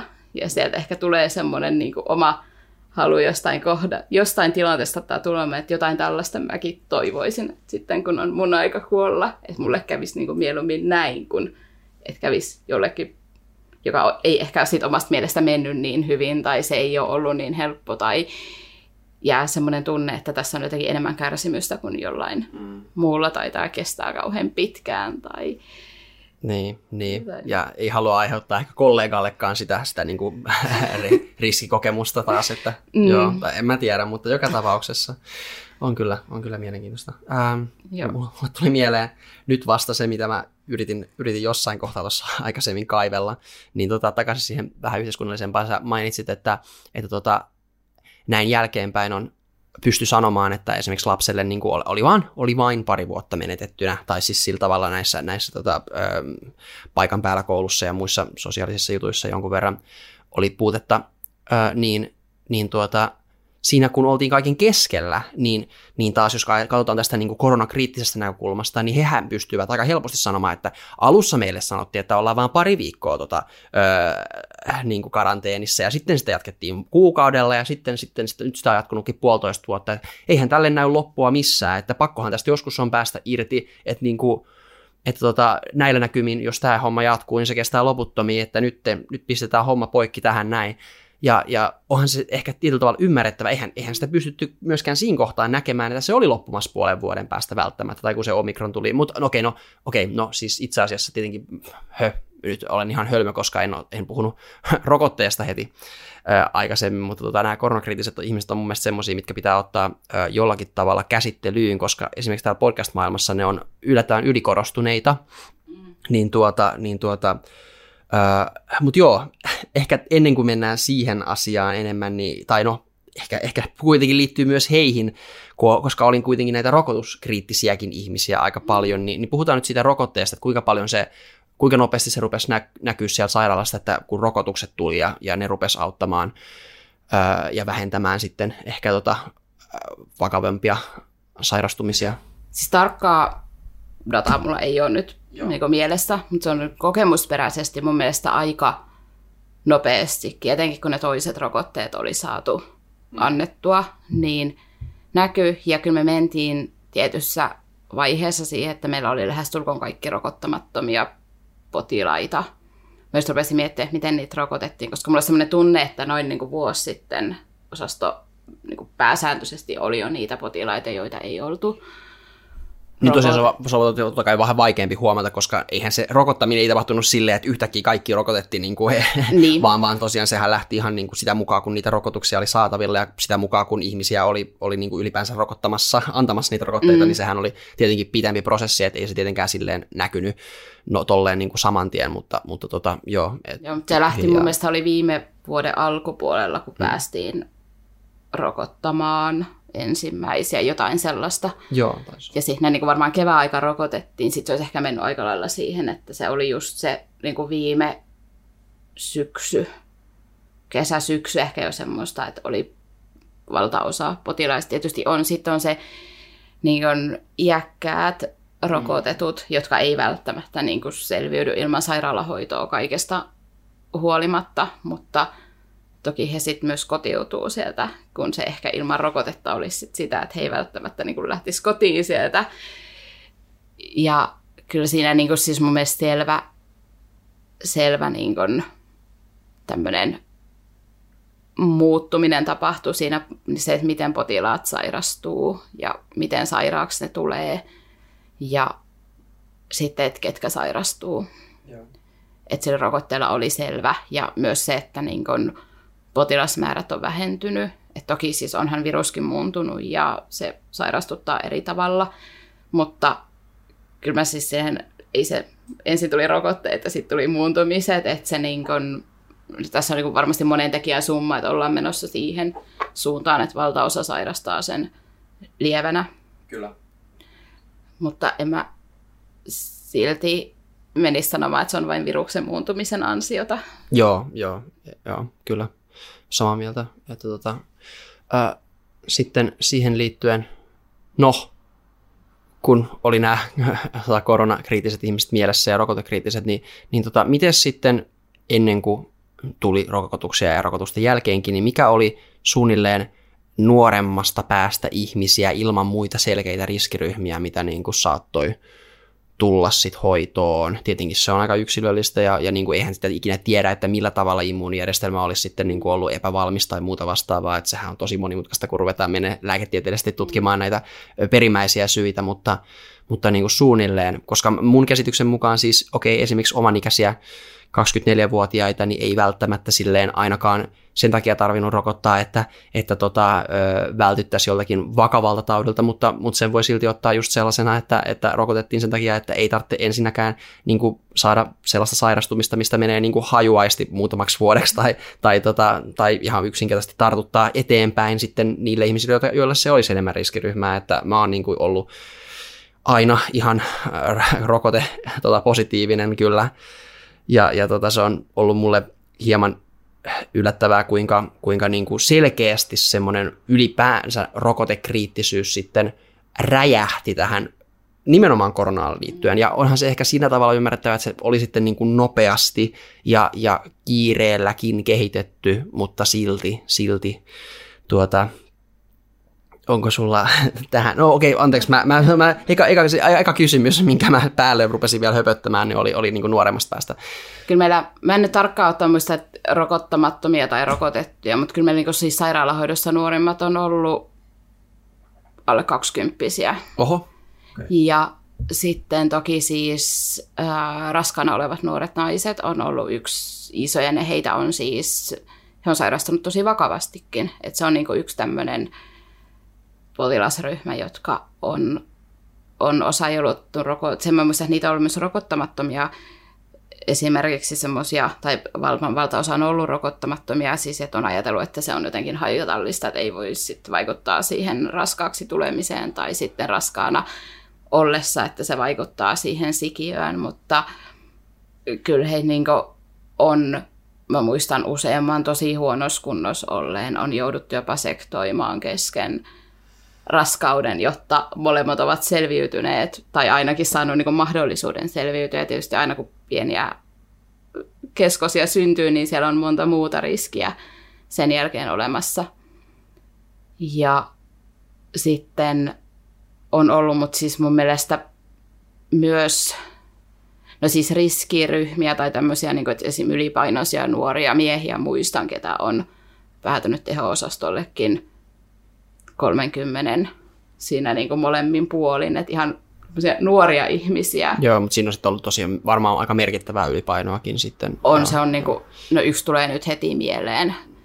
Ja sitten, tuota, tuota, mutta mä en, nyt, nyt en uskalla siis siihen sanoa mitään, että onko ollut ihan täysin perustervettä Joo. semmoista niin kuin alle kolmekymppistä, ketä Joo. on ollut niin kuin roko, rokotettua ainakaan, joka olisi päätynyt sairaalaan. Muistan kyllä niin kuin siis realistisesti, se, realistisesti hän ei olisi ollut perusterve, koska se olisi ollut niin poikkeuksellinen, että siinä on pakko olla ollut jotain immuunijärjestelmässä tietenkin, koska kaikki muut selvisi. Niin, joo, joo, mutta tota, et, et se on aina, aina niin kuin hauska sanoa, että mikä on perusterve sitten, jos, niin. jos niin kuin oli tällainen erittäin harvinaisesti sairastunut niin kuin vakavasti. Että tota, mutta joo, on, on, on just näin. Eli, eli okei, eli on tosiaan aika nuoria ja, ja tosiaan tämä raska, raskaana olevat naiset on kyllä tosi, tosi tota, hankala, hankala paikka tietenkin, että, että on kyllä sääli kuulla, että sitten olisi ollut ottamatta rokotetta siitä syystä, että pelkää, että rokote olisi ollut pahempi kuin itse sairaus, että mm. siinä on varmaan saattanut tulla aikamoiset traumat ja itsensä syyttelyt sitten jälkeenpäin, kun on käynyt tällä tavalla, että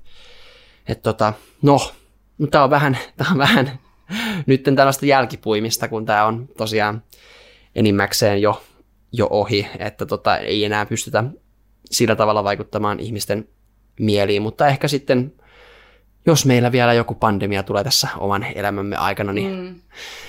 sitten, sitten ollaan ehkä astetta varautuneempia toivottavasti. Ja, ja tota, se oli mun mielestä osittain, osittain tässä koronassa, mikä tässä koronassa teki tosi vaikean, ö, oli juuri se, että se oli, se oli tarpeeksi vakava, että se sai aikaan merkittävää tuhoa ja merkittävää ää, painetta nimenomaan sairaanhoidolle mm. ja terveysjärjestelmälle, mutta, tota, mutta sitten kuitenkaan ei niin vakava, että jokaisella ihmisellä olisi ollut lähipiirissä ihmisiä, jotka olisivat sairastuneet vakavasti, mm. niin sitten, sitten niin kuin pääsi muodostumaan just tämmöinen aika, aika vahvakin kahtiajako monessa monessa maassa sitten mm. sen suhteen, että, kannat, että tuota, kuinka, kuinka tuota, hanakasti oltiin näiden rajoitteiden puolella versus sitten niitä vastaan esimerkiksi. Ja, ja sitten, no, rokotekriittiset on ihmis, ihmisryhmä ihan erikseen, mutta tuota, että ehkä sitten, jos, olisi, jos tulee se vakavampi, vakavampi pandemia, niin toivottavasti siinä kohtaa sitten ihmiset olisivat nopeammin niin kuin samassa veneessä nyt yhdessä vähän niin kuin taistelemassa tätä, tätä niin kuin kriisiä vastaan, että, että tuota, mutta kyllä varmaan täällä Suomessa on ollut jokseenkin aika, aika hyvä yhteisymmärrys näistä asioista verrattuna vaikka jenkkeihin. Että, mm. että tota...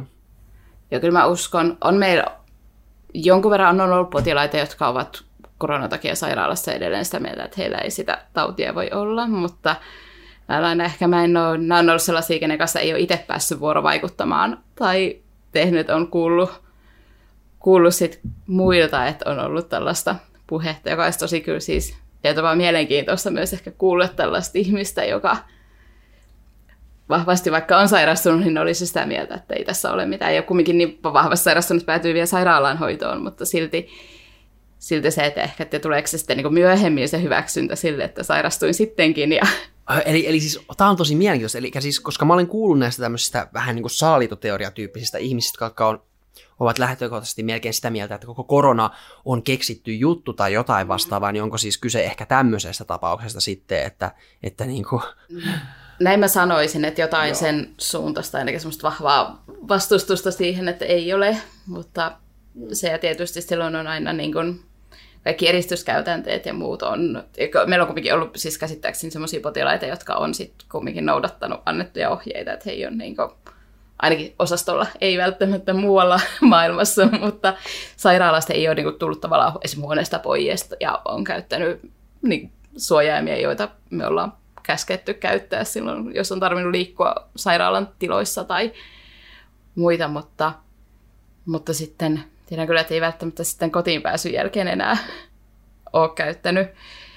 Mutta tämä on ehkä siis semmoinen, olisi mun mielestä tosi mielenkiintoinen ryhmä mm. kenen kanssa voisi olla jännittävää keskustella siitä, että miten se on ja onko se vaikuttanut sitten kumminkin se oma sairastuminen siihen kokemukseen. Ja kyllä mä myös tiedän siis ihmisiä, jotka on sitten sen oman sairastumisen myötä todennut, että olisi sittenkin ehkä pitänyt se rokote ottaa. Ja mm. ehkä paljon näkyy osastolla myös yhdessä vaiheessa sellaiset keski-ikäiset miehet, kantasuomalaiset miehet, mä en tiedä, onko tämä tämmöinen niin tietynlainen, joka toteaa, että en vaan ehtinyt ja että se, niinku, se niinku, siis sillä tavalla, että tietysti mä toivon, että se sairaalareissu vaikuttaa sit seuraavan kerran mahdollisesti elämän prioriteetteihin, että sieltä jäisi se muistikuva, että raivataan aikaa sille, että ehtii sit rokotteelle. Et siellä oli siis semmoisia, jotka ei, ei vastasia, mutta on vaan sellainen, että ei vaan niinku tullut lähettyä sitten. Ei kiinnostanut tarpeeksi. Tai joo. sille, että, joo, että ei ajatellut, että osuu omaan ilkkaan. Tai, tai, sitten, tai sitten on saattanut olla pikkasen jotakin mieti, mieti siis joku raavas mies, joka, joka ei ole pitkään aikaa ollut rokotuksessa, rokotuksessa, jolla on sitten joku oikeasti niin piikkikammo tai jotain vastaavaa, niin eihän semmoista mm. ikinä pysty myöntämään tietenkään. Ei. tuota, se on, me voidaan vaan arvailla, että kuinka monella tämmöinen on ollut taustalla sitten.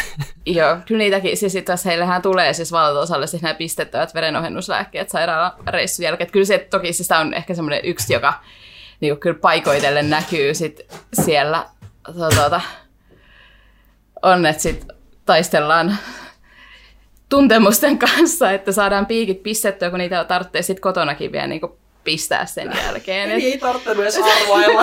no niin, se, se on kyllä niin kuin yksi.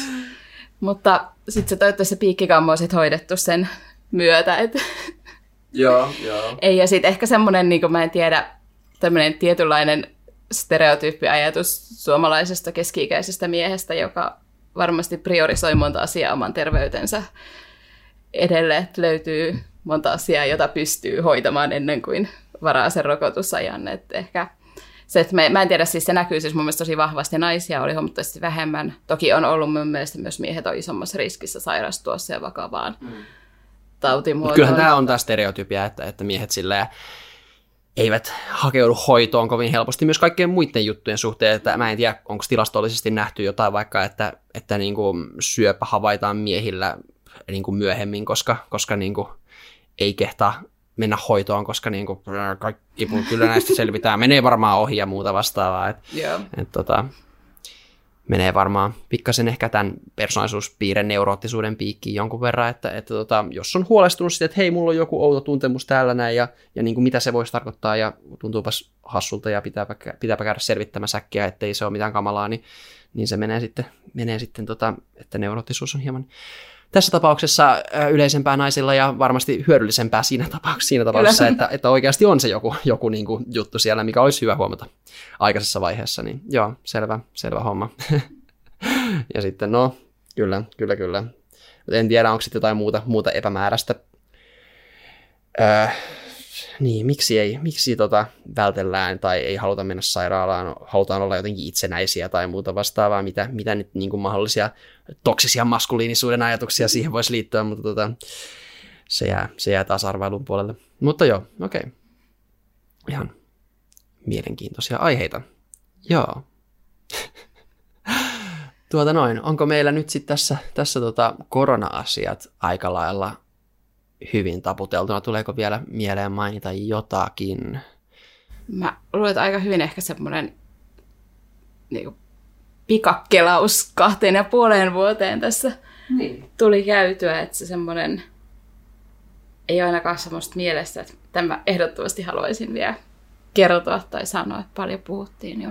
Joo, tuli mun mielestä oikein, oikein hyviä, hyviä juttuja tässä läpi ja käytiin vähän sitten tuolla pyörähtämässä niin kuin hoidon tarpeen ja muun vastaavan miettimisen kautta kanssa.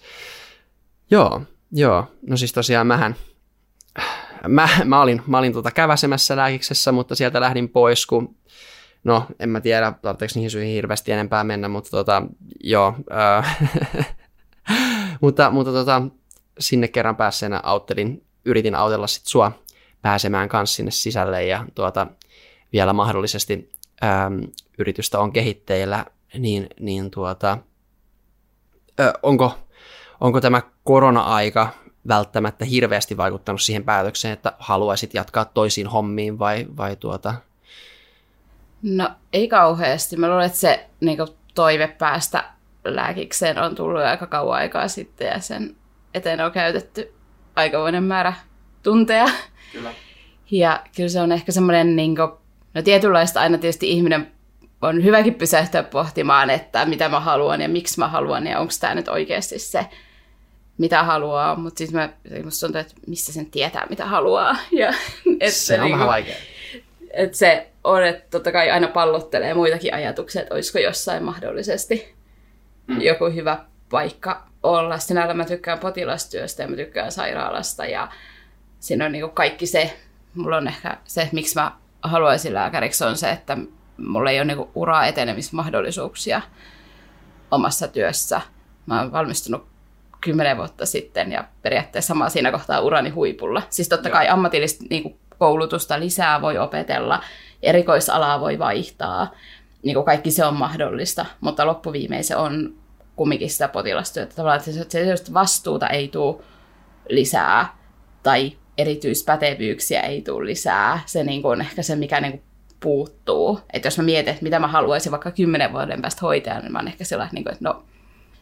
Se on aika mielenkiintoista, että, että tuota, esimerkiksi, esimerkiksi niin kuin ei ole tämmöistä äh, niin kuin, että ei ole, ei ole niin kuin hoitajajohtajia tai sille, että sulla olisi, sulla, saisit vastuussa niin kuin, niin kuin sun omasta ryhmästä hoitajia tai sille, että se on kaikki niin kuin tämmöinen äh, jo, johdollisempi homma menee sitten heti lääkäreille ilmeisesti. On, että... ja sitten on tietysti osastohoitajat, mutta sitten ne on niinku ne on täysin niissä paperihommissa ja okay. niinku, sit niinku henkilöstöhallinnossa ja tavallaan niinku se, että jos haluaa tehdä potilastyötä, niin se, että kun se on ehkä just se juttu, mistä mä tykkään niin, ja mitä mä haluan tehdä, niin Joo. tavallaan se, että niinku periaatteessa jos lähtisi niinku lukee terveystieteiden maisteriksi, niin se olisi kyllä mahdollista, mutta sitten menee niinku opettajaksi, että sitten no, sit sä oot kokonaan pois sairaalasta, Totta, tai sitten ne on niitä niinku hallinnollisia asioita, ja ei noin niinku enää nykyään niinku osastohoitajat tai muut ei tee potilastyötä, ne on siis niissä omissa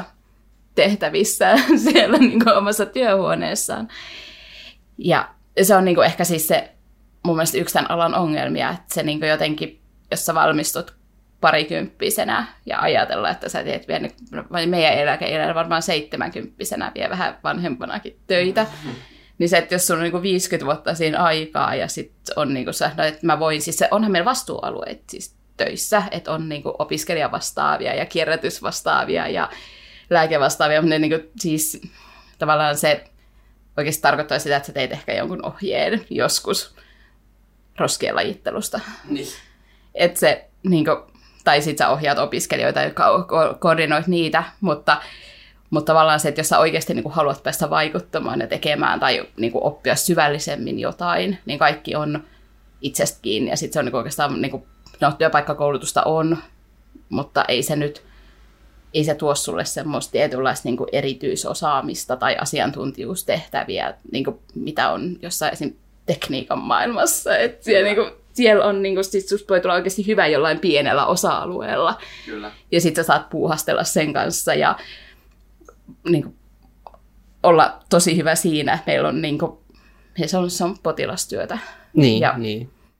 Eli joku tyyppinen, jonkin tyyppistä uteliaisuutta ehkä, ehkä taustalla ja, ja semmoista, että lähtee niinku just niin, että tuntuu, että tuntuu, että etenisi, niin selkeästi mm. sulla sitten on ehkä siihen sitten kaipuuta ja tarvetta, niin okei, se on, on selkeä sillä tavalla. Joo, no voihan.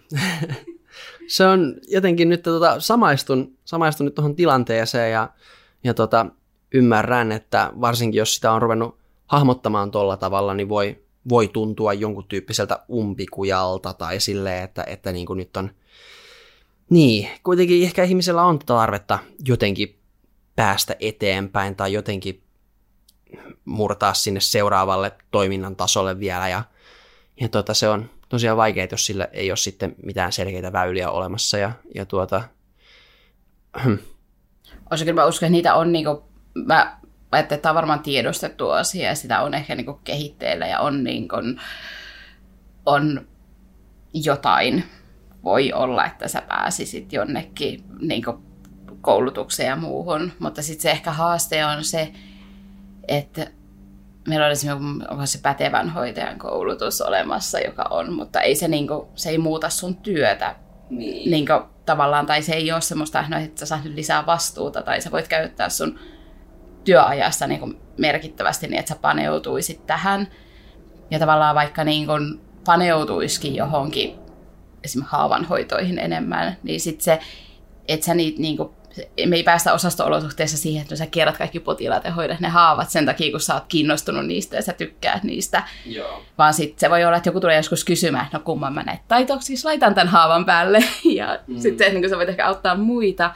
Mutta se, että niinku saisi oikeasti niinku enemmän puuhastella sen asian kanssa, ja, niin se sieltä ehkä mun kokemuksen mukaan puuttuu. Niin, no kaikki pitää olla vähän kuitenkin generalisteja siinä mielessä, että jokas, me lähes jokaisen kokoonpanon pitää pystyä hoitamaan just se potilas, joka sillä hetkellä niin kuin sinne tulee, niin, niin ei, se, ei, se silleen, ei voi spesialisoitua ihan mitenkään loputtomiin saakka tietenkään, ja, mm. ja ei, ei niin kuin niitä, niitä kaikista harvinaisimpia tapauksia, mihin tarvitsisi kaikista eniten os, eri, erityisosaamista, niin, niin niitä sitten taas ei tuu tarpeeksi, että se olisi niin kuin hirveän oi, niin kuin oikeutettua se, se tota, ja, ja niin kuin perusteltavissa se jonkun tyyppinen oppiminen, että tota, se, on, se on varmaan osittain just näin, että, että tota, se, huh, niin no ehkä se on osittain se, minkä takia mäkin sen lääkiksen sitten ennalta jo lopetin. Ää, no, oikeasti mulla oli siinä filosofiset syyt taustalla, että tota, olin,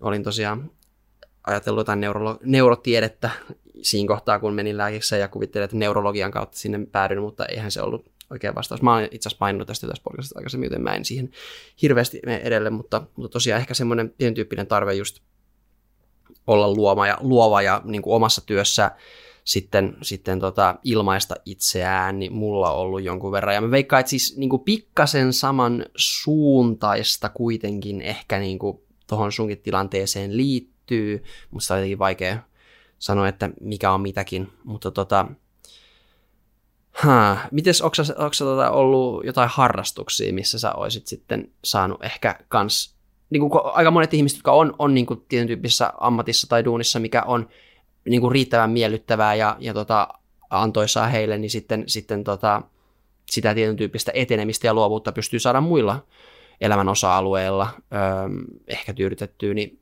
onko, onko ollut harrastuksia, joissa olisi ollut semmoista? Mä, siis kaikenlaista on kokeiltu ja sitten ehkä niin jossain vaiheessa, mä en harvaimpi ole ehkä jäänyt, jossain vaiheessa mä juoksin ja sitten puolimaratonit oli tavoitteena, ja sitten mä koitin juoksea pari puolimaratonia, ja sitten se, ehkä no muissakin elämän syistä se sitten niin jäi siihen, mutta se oli ehkä semmoinen, mihin käytti niin joku sen vuoden aikaa, ja siis siihen mä niin hurahdin täysin, ja sitten me elettiin sitä niin juoksumaailmaa aikataulutettujen lenkkien, ja kilometrimittareiden ja niin kuin, sykkeen seurantojen kanssa mun kaverin kanssa. Ja siis se oli niin kuin, niin kuin elämän parhaimpia hetkiä. Se niin lenkkipolvilta on parhaimpia mahdollisia muistoja, kun ollaan juostu jossain neljää tuntia hikivirraten semmoisia 25-30 kilsan niin kuin, harjoituslenkkejä. Wow. Ja se oli siis semmoinen Ja se oli ehkä niin kuin, se asettu tosi kivasti sit siihen niin oman perhearkeen. Silloin mulla oli pieni lapsi, ja lapsi meni kahdeksan nukkuun, niin sitten mä vetäisin lenkkarit jalkaan ja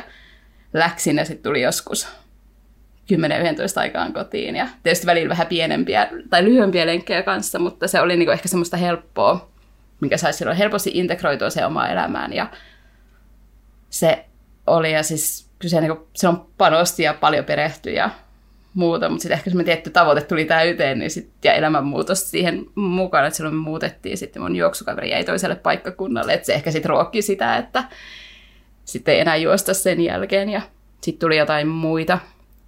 Siis mä, öö, no pari vuotta sitten mä sain eka ompelukoneen, mä että mä en ole mitenkään luova ihminen, mä en osaa niin kuin, mulla ei ole kädentaitoja niin ollenkaan.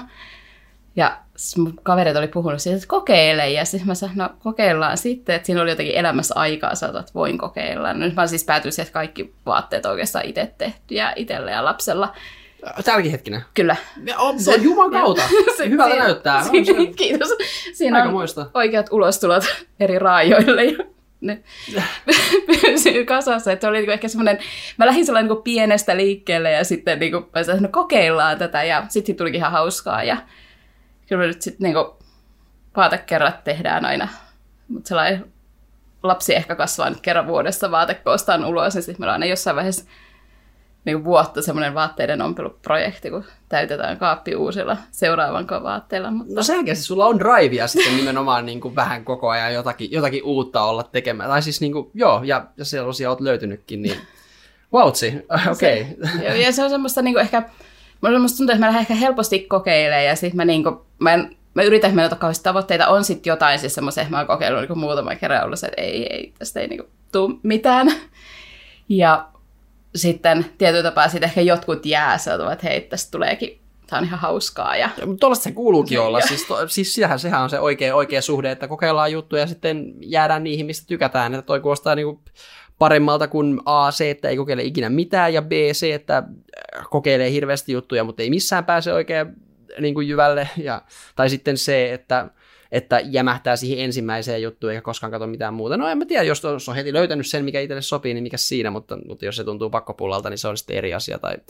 Niin joo, mutta vau, wow, toi kuulostaa aika terveeltä oikeastaan. Joo, että... sitten, no sit siis sitä meditointia mä oon kokeillut, sitä mä yritän ottaa kovasti omaksi osaksi elämää. Se on ehkä semmoista kausittaista, että se niinku aina välillä tulee ja sitten tekee enemmän ja sitten ehkä välillä vaan niinku pohdiskelee ja miettii sitä asiaa ja ei välttämättä, en tiedä voiko meditointia puhua suorittamisena, mutta siis niinku ei niin paljon niinku istu alas ja ota aikaa sille, vaan enemmän sitten ehkä pohtii sitä, miten se vaikuttaa itseen ja kuinka, kuinka paljon, mitä, mitä me voi saavuttaa sillä, että jos mä harjoittelen sitä lisää. Ja, ja tämä tosiaan lähti ilmeisesti ihan vaan siitä, että, että tota, puhuttiin ää, siitä pääsykoe aikaisesta stressistä ja, ja tota se, mikä, mikä siihen voi auttaa. Ja tämä oli, tuli mulle ekana mieleen, että, Joo. että, tota, että se voisi olla semmoinen, millä pystyy pikkasen siihen niin kuin omaan mielentilaan ja ehkä stressitilaan sitten tota, vaikuttamaan mahdollisesti ja, ja treenauttamaan itseänsä sillä tavalla, että, että on jotenkin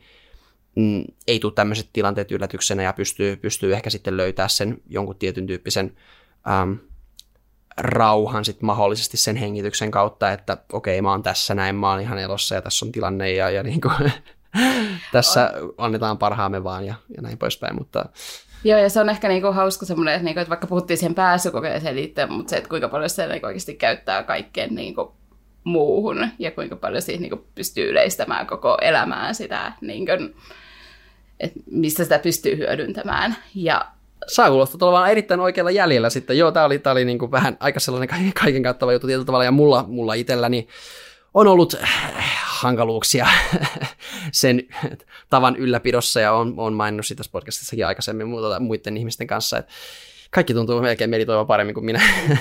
ja, ja ihmiset, ihmiset, joille mä oon suositellut meditointia, niin meditoi paremmin kuin minä. hirveä, hirveä lähettiläs tässä. Mä olen, mä olen lähettiläs, mutta mä olen huono, niin kuin, joo, tehkää mitä minä sanon, ei mitä minä teen itse. Tuota, äh, suorittaminen on, tai siis no ei suorittaminen, mutta tuota, rutiinit ovat vaikeita ja, ja tota, sovit, sovitussa pysyminen ja itselle luvatuissa asioissa.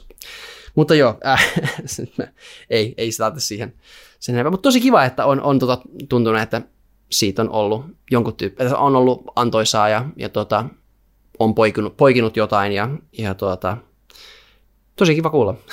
Joo, se on ihan hauskaa hommaa. Oho, no niin, hauskaa, hauskaa. hommaa.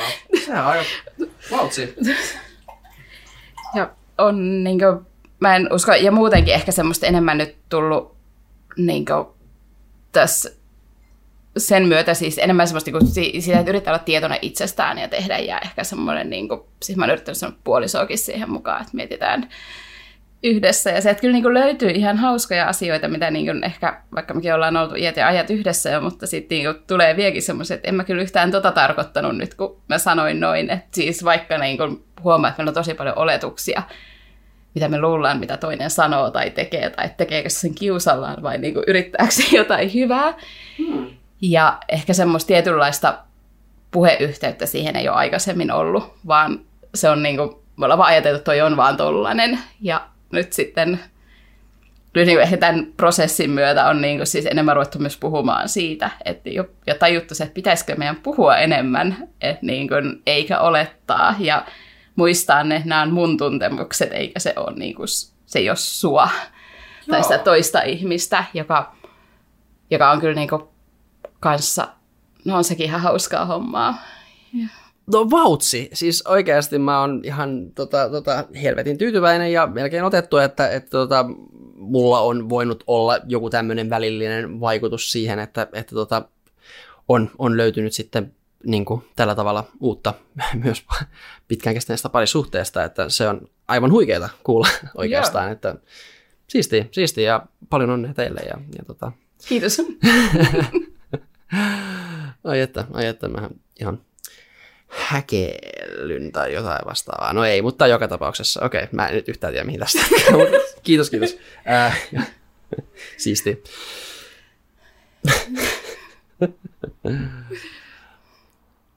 Ää. Eikö sä odottanut tätä? Ei, en, mä nyt, en, mä nyt ihan, en mä nyt ihan tällaista odottanut, mutta tota, siistiä, siistiä, joo. Joo. Se on oikein hauskaa, mitä niinku luulee, että niinku, sä tiedät, että sä ärsytät mua tolla, mutta sitten kun sen niinku, tiedätkö, sanoo toiselle, niin tää, tää on nyt se hetki, ja sitten toinen sanoo, että mä, niinku, mä tarkoitan ihan hyvää. Että se niinku, jotenkin, se on tosi semmoista, siis me ollaan oltu 14 vuotta yhdessä. Kyllä. Niin kuin, siinä on niin kuin, ehkä se rutinoituu myös semmoiseen tietynlaiseen Joo. toimintaan, ja sitten sitä ei osaa edes kyseenalaistaa, ja niin kuin, ollaan oltu tosi nuoria, kun on ruvettu seurustelemaan, ja sitten ehkä semmoiset tietynlaiset niin kuin, sieltä jäänyt semmoiset, varmaan molemmilla on ollut vähän huonommat parisuhdetaidot, silloin niin. alun alkaen, ja sitten niin sieltä on saattanut jo siis sieltä niin kymmenen vuoden takaa jäädä joku juttu, mitä niin kuin, miettii vieläkin, mutta mistä ei ole koskaan sanonut, koska että, että ei tällä ole merkitystä. Mutta loistavaa, että on päässyt, päässyt sitä avaamaan sitä keskustelua silleen, ja, ja se on mun mielestä oikeasti siis hienoa, että olette päässyt näinkin pitkälle sitten, ja, tota, no, ja, tota, ja nyt, nyt niin kuin vielä, vielä stabiilimmaksi menee, että, tota, ja, ja se, että pääsee niin kuin kehittymään toisen kanssa on mun mielestä niin kuin nimenomaan parisuhteen hienoimpia puolia, että tota, katsotaan, miten, miten sitten itsellä käy hetken päästä, mutta tota, mä, en, mä, en, tota, mä en mun tilanteista sen tarkemmin puhu, koska ne on, ne on vähän yksityisiä asioita. Mä en, en podcastissa niistä hirveästi puhu, mutta tota, joo, ähm, siistiä, siistiä. ja, ja siis samahan tämä näkyy, niin sit mä myös huomannut, että niin tavallaan ihmissuhteet ja työ ja se, niin kuin, siis työtäkin mä ehkä että mä niin tässä vuoden aikana ottanut ehkä vähän semmoisen niin erilaisen asenteen siihen, kuin mitä ehkä aikaisemmin, että tavallaan se tulee paremmin tiedä. Siis mä oon aina ollut tosi reflektoiva ja aina paljon miettinyt. Mulla on taustaa psykiatriasta, joka ehkä on antanut semmoista tietynlaista niin pohjaa siihen, niin kuin, että pystyy itseensä aika kriittisestikin arvioimaan ja pystyy erottamaan tunteita ja sitä, että onko nämä mun vai onko nämä jonkun muun. Ja on tietoinen siitä, että kaikki mitä mä koen ei välttämättä ole niin kuin, faktaa, Joo. vaan se voi olla, että mä voin tulkita myös tilanteet väärin tai joku saattaa siirtää ne tunteet minuun tai muuta. Ja nyt se on ehkä niin kuin lisääntynyt, koska tulee tietoisemmaksi siitä, niin tavallaan se, mä että se on myös työn kannalta tosi hedelmällistä ja ehkä auttaa siihen tilanteisiin sopeutumista, että kun tiedostaa niitä tilanteita, että on jotain isoja tunteita jossain ja pystyy ehkä niin kuin ottaa niistä askeleen taaksepäin ja tarkastelemaan hetken ja sitten niin miettimään sitä, miksi mä ajattelen nyt näin tai miksi musta tuntuu tässä nyt tältä ja sitten voi ehkä niin kuin löytää jonkun muun puolen sieltä, eikä vaan mene siihen semmoiseen tietynlaiseen tunneryöppyyn mukana siellä, joka myös tietysti helposti näkyy, kun on paljon ihmisiä töissä ja me ollaan samoissa vuoroissa ja tehdään aika intensiivisesti töitä, että ne tunteet myös leviää, että siellä saattaa olla joku vihanen mummo jossain huoneessa, joka siirtää sen siihen hoitajaan ja sitten se hoitaja tulee sinne kansliaan ja sitten se niinku siis sen... Lähtee leviämään ihan silleen, ilman, että kukaan tietää, missä se on alun perin lähtenyt melkein tai okei. Okay. Joo, ja se niinku siis sillä tavalla, että tietysti... Ja sitten on vielä niitä tilanteita, että se mummo ei välttämättä edes ollut kauhean vihane, vaan siis se on vaan niinku jotenkin tuonut jonkun semmoisen epämukavuustunteen jollekin työntekijälle, joka sitten niinku leviää sieltä. Että se niinku, kukaan ei tiedä tosiaan, mistä tämä lähti ja mikä tämä on, mutta sitten siellä on vaan semmoinen kauhean levoton ja epämiellyttävä tunne, jota ehkä niin kuin, ei edes niin kuin tajua, että mä voin tehdä tälle jotain. Mutta sä oot nyt viime aikoina onnistunut ehkä pikkasen omalla panoksella ainakin rikkomaan kierrettä mahdollisesti joissakin on se, sen ainakin ja... niin tiedostaa, että hei, mä voin niin kuin, mä voin olla vaikka hiljaa nyt, että mä niinku sanoja ruokit tota lisää. No niin, okei. Okay. niinku, pikkasen, pikkasen Ja mä voin vaikka mennä niinku sivuun, että pysäytetään tää tähän. No niin. ja... Et, ole, et ole kuitenkaan sentään puuttunut asioihin tai silleen välttämättä, että hei mä huomaan, että sulla on nyt vähän tämmöistä meininkiä, että joo, mutta se ei välttämättä auttaisikaan mitään. Tai no riippuu ei se... vähän, että miten sitä lähestyy, joo. se on vaikeaa kyllä. Se on vaikeaa. Ja mä tiedän, mä, siis mä ty- rakastan keskustella teistä neutraalisti niin, että mä en niin välttämättä ota kantaa itse mihinkään, vaan mä ehkä niin heitän ilmaan semmoisia yleisluotaavia kommentteja, mm. jotka mä myös tiedän, että ne ärsyttää osaa ihmisiä, koska tavallaan, että jos puhutaan jostain tiukasta aiheesta ja siitä, että on niin kuin joku, mikä herättää paljon etenkin no niin sanottuja negatiivisia tunteita, siis kurjaa tai epämukavuutta tai epävarmuutta tai no vihaakin ehkä joskus, että tavallaan, että jos siihen niin suhtautuu se, että hei, mutta voisiko tässä olla tällainen juttu. Ja sehän ei tarkoita, että mä oon sitä mieltä, että tämä on nyt tämmöinen juttu, niin ihmiset saattaa loukkaantua pelkästään siitä, että sä et jaa sitä heidän tuntemusta, tai niin. silleen, että, että, että haluta, halutaan jotenkin olla semmoisessa samassa ryhmässä ja samassa veneessä, ja nyt me kaikki tunnetaan yhdessä täältä, ja me kaikki halutaan, että tälle tehdään just näin, koska meiltä tuntuu tällaiselta, ja, ja sitten sä et mene siihen mukaan, niin sitten sä oot semmoinen vastarannan kiski, ja sitten se ärsyntyminen niin kuin kohdistetaan sua kohtaan, ja se on kyllä, voi, voi, voi, voi, voi, voi. Et se on, että toisaalta niin siis, että se on mun mielestä niin kuin äärettömän mielenkiintoista ja hedelmällistä niin kuin ehkä myös tuoda sitä, että ei tässä niin kuin välttämättä kukaan nyt mitään pahaa tarkoittanut. Että vaikka myös tuntuu kurjalle mm. tai tilanne on ikävä, niin ei täällä niin kuin välttämättä kukaan olisi voinut mitään. Että nythän me niin kuin koitetaan nyt toimia parhaan mahdollisen tavan mukaan, tai niin kuin koitetaan nyt sanoa jollekin, että voidaanko tälle asialle tehdä jotain. Niin se on ehkä siis semmoista, että se niin kuin helposti sitten, jos tulkitaan sillä tavalla, että nyt mä niin kuin jotenkin en ole siellä sama, samassa tilanteessa. Niin kuin ää, Sä et ole tukemassa heitä siinä, siinä. Joo, voi että, voi että. Ja, ja se on, ja siis mä saatan olla myös samaa mieltä, että kyllä muakin vituttaa ihan älyttömästi, mutta siis mä en vaan niin kuin sano välttämättä. Koska sitä. se ei auta mitään. Niin, mutta, niin just joo. että mä niin kuin ajattelen, että niitä on mielenkiintoisempi ehkä tarkastella sellainen että vähän niin kuin ottaa irti ja ajattelee, että onko tässä niin kuin joku muukin puoli, mikä ei heti mulle välity. Niin, ja lähtee just ratkaisukeskeisemmin ehkä lähestymään asiaa justiinsa. Että... Niin. Joo, joo.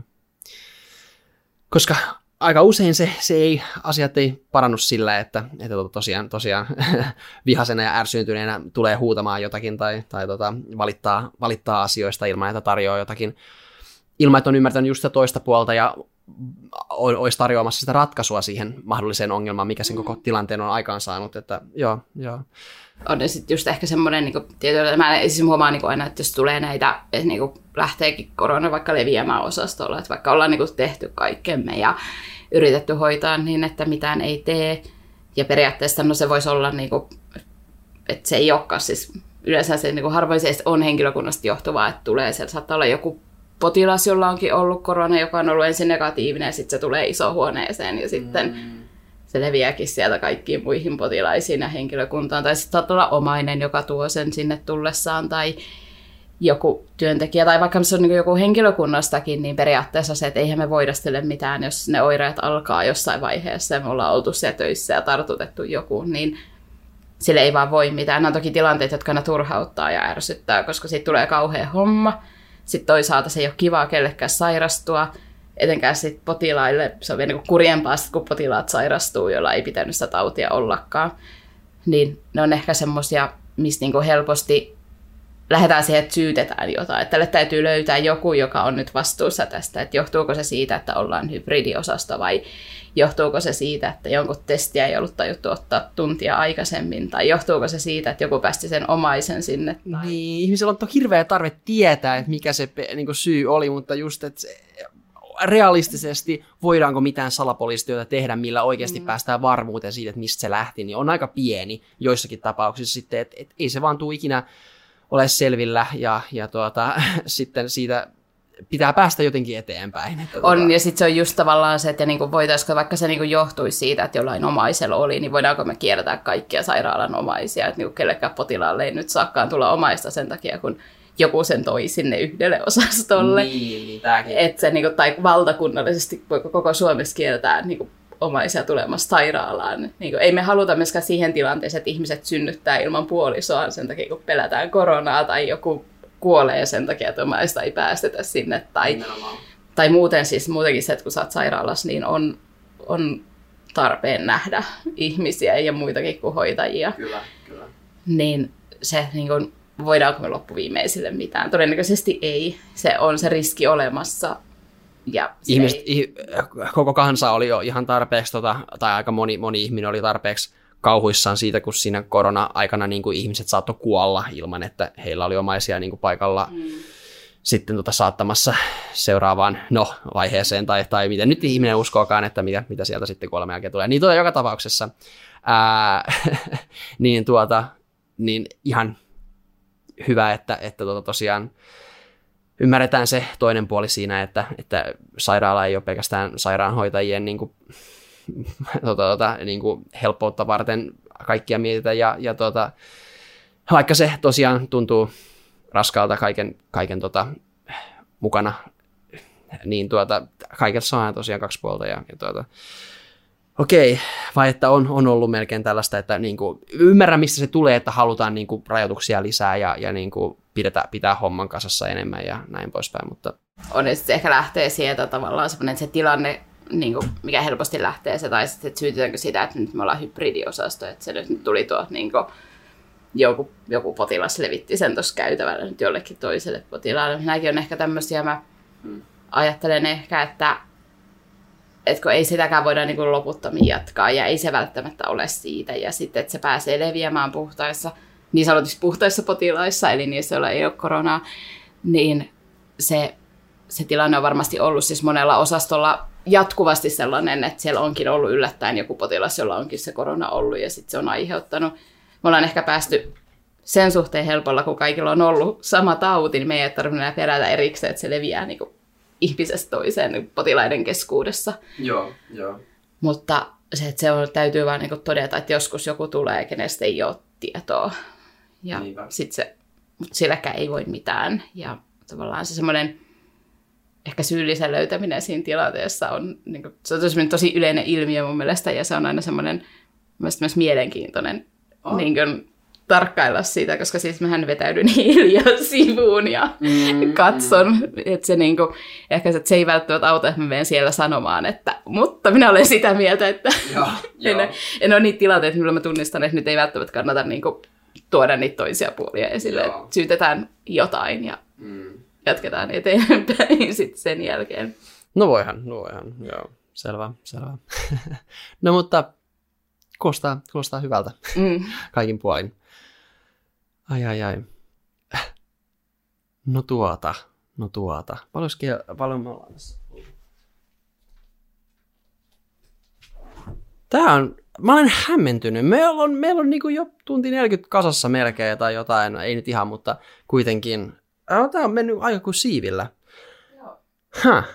Tässä on aika hyvin me pysyttiin siinä niinku, no, tuossa koronassa ja sairaala aiheessa, että tota, tämä on ehkä, ehkä jollakin tavalla niin kuin temaattisesti niin kuin kasassa pysyvin podcasti tähän saakka, että muut on ehkä vähän niin kuin seilaillut ja heitellyt vähän, missä sattuu enemmänkin. Että, että mä oon tosi tyytyväinen tähän näin. Halutaanko me vielä jotakin tota, tota, käsitellä? Vai, vai rupeeko meillä niin kuin loppu häämöttämään jo? Se voi olla, mulla ei mielessä ei ehkä ole semmoista, tai tosiaan mun aika paljon on puhuttu puhuttu niin kuin, ja laajasti koko, koko hommasta. Ja ei ainakaan itsellä mieleen mitään sellaista, mitä haluaisi vielä sanoa. No ehkä mä oon tyytyväinen sitten. Ei tarvitse ruveta niin kuin vääntämällä vääntämään öö, pakosti, pakosti mitään aihetta sille nyhjästä tyhjästä, vaikka, vaikka tota, mulla välillä semmoiseen taipumusta on ehkä ollut, ja sitten se menee semmoiseksi epämääräiseksi höpöttelyksi, niin tällä kertaa mä taidan vaan leikata sen tästä näin saksilla poikki, ja, ja tuota, ollaan tähän tyytyväisiä, koska mun mielestä tämä oli tosi hyvä podcast, ja kiitos Minka, että tulit mukaan Ideatikko-podcastiin. Kiitos, oli kiva olla. Loistavaa.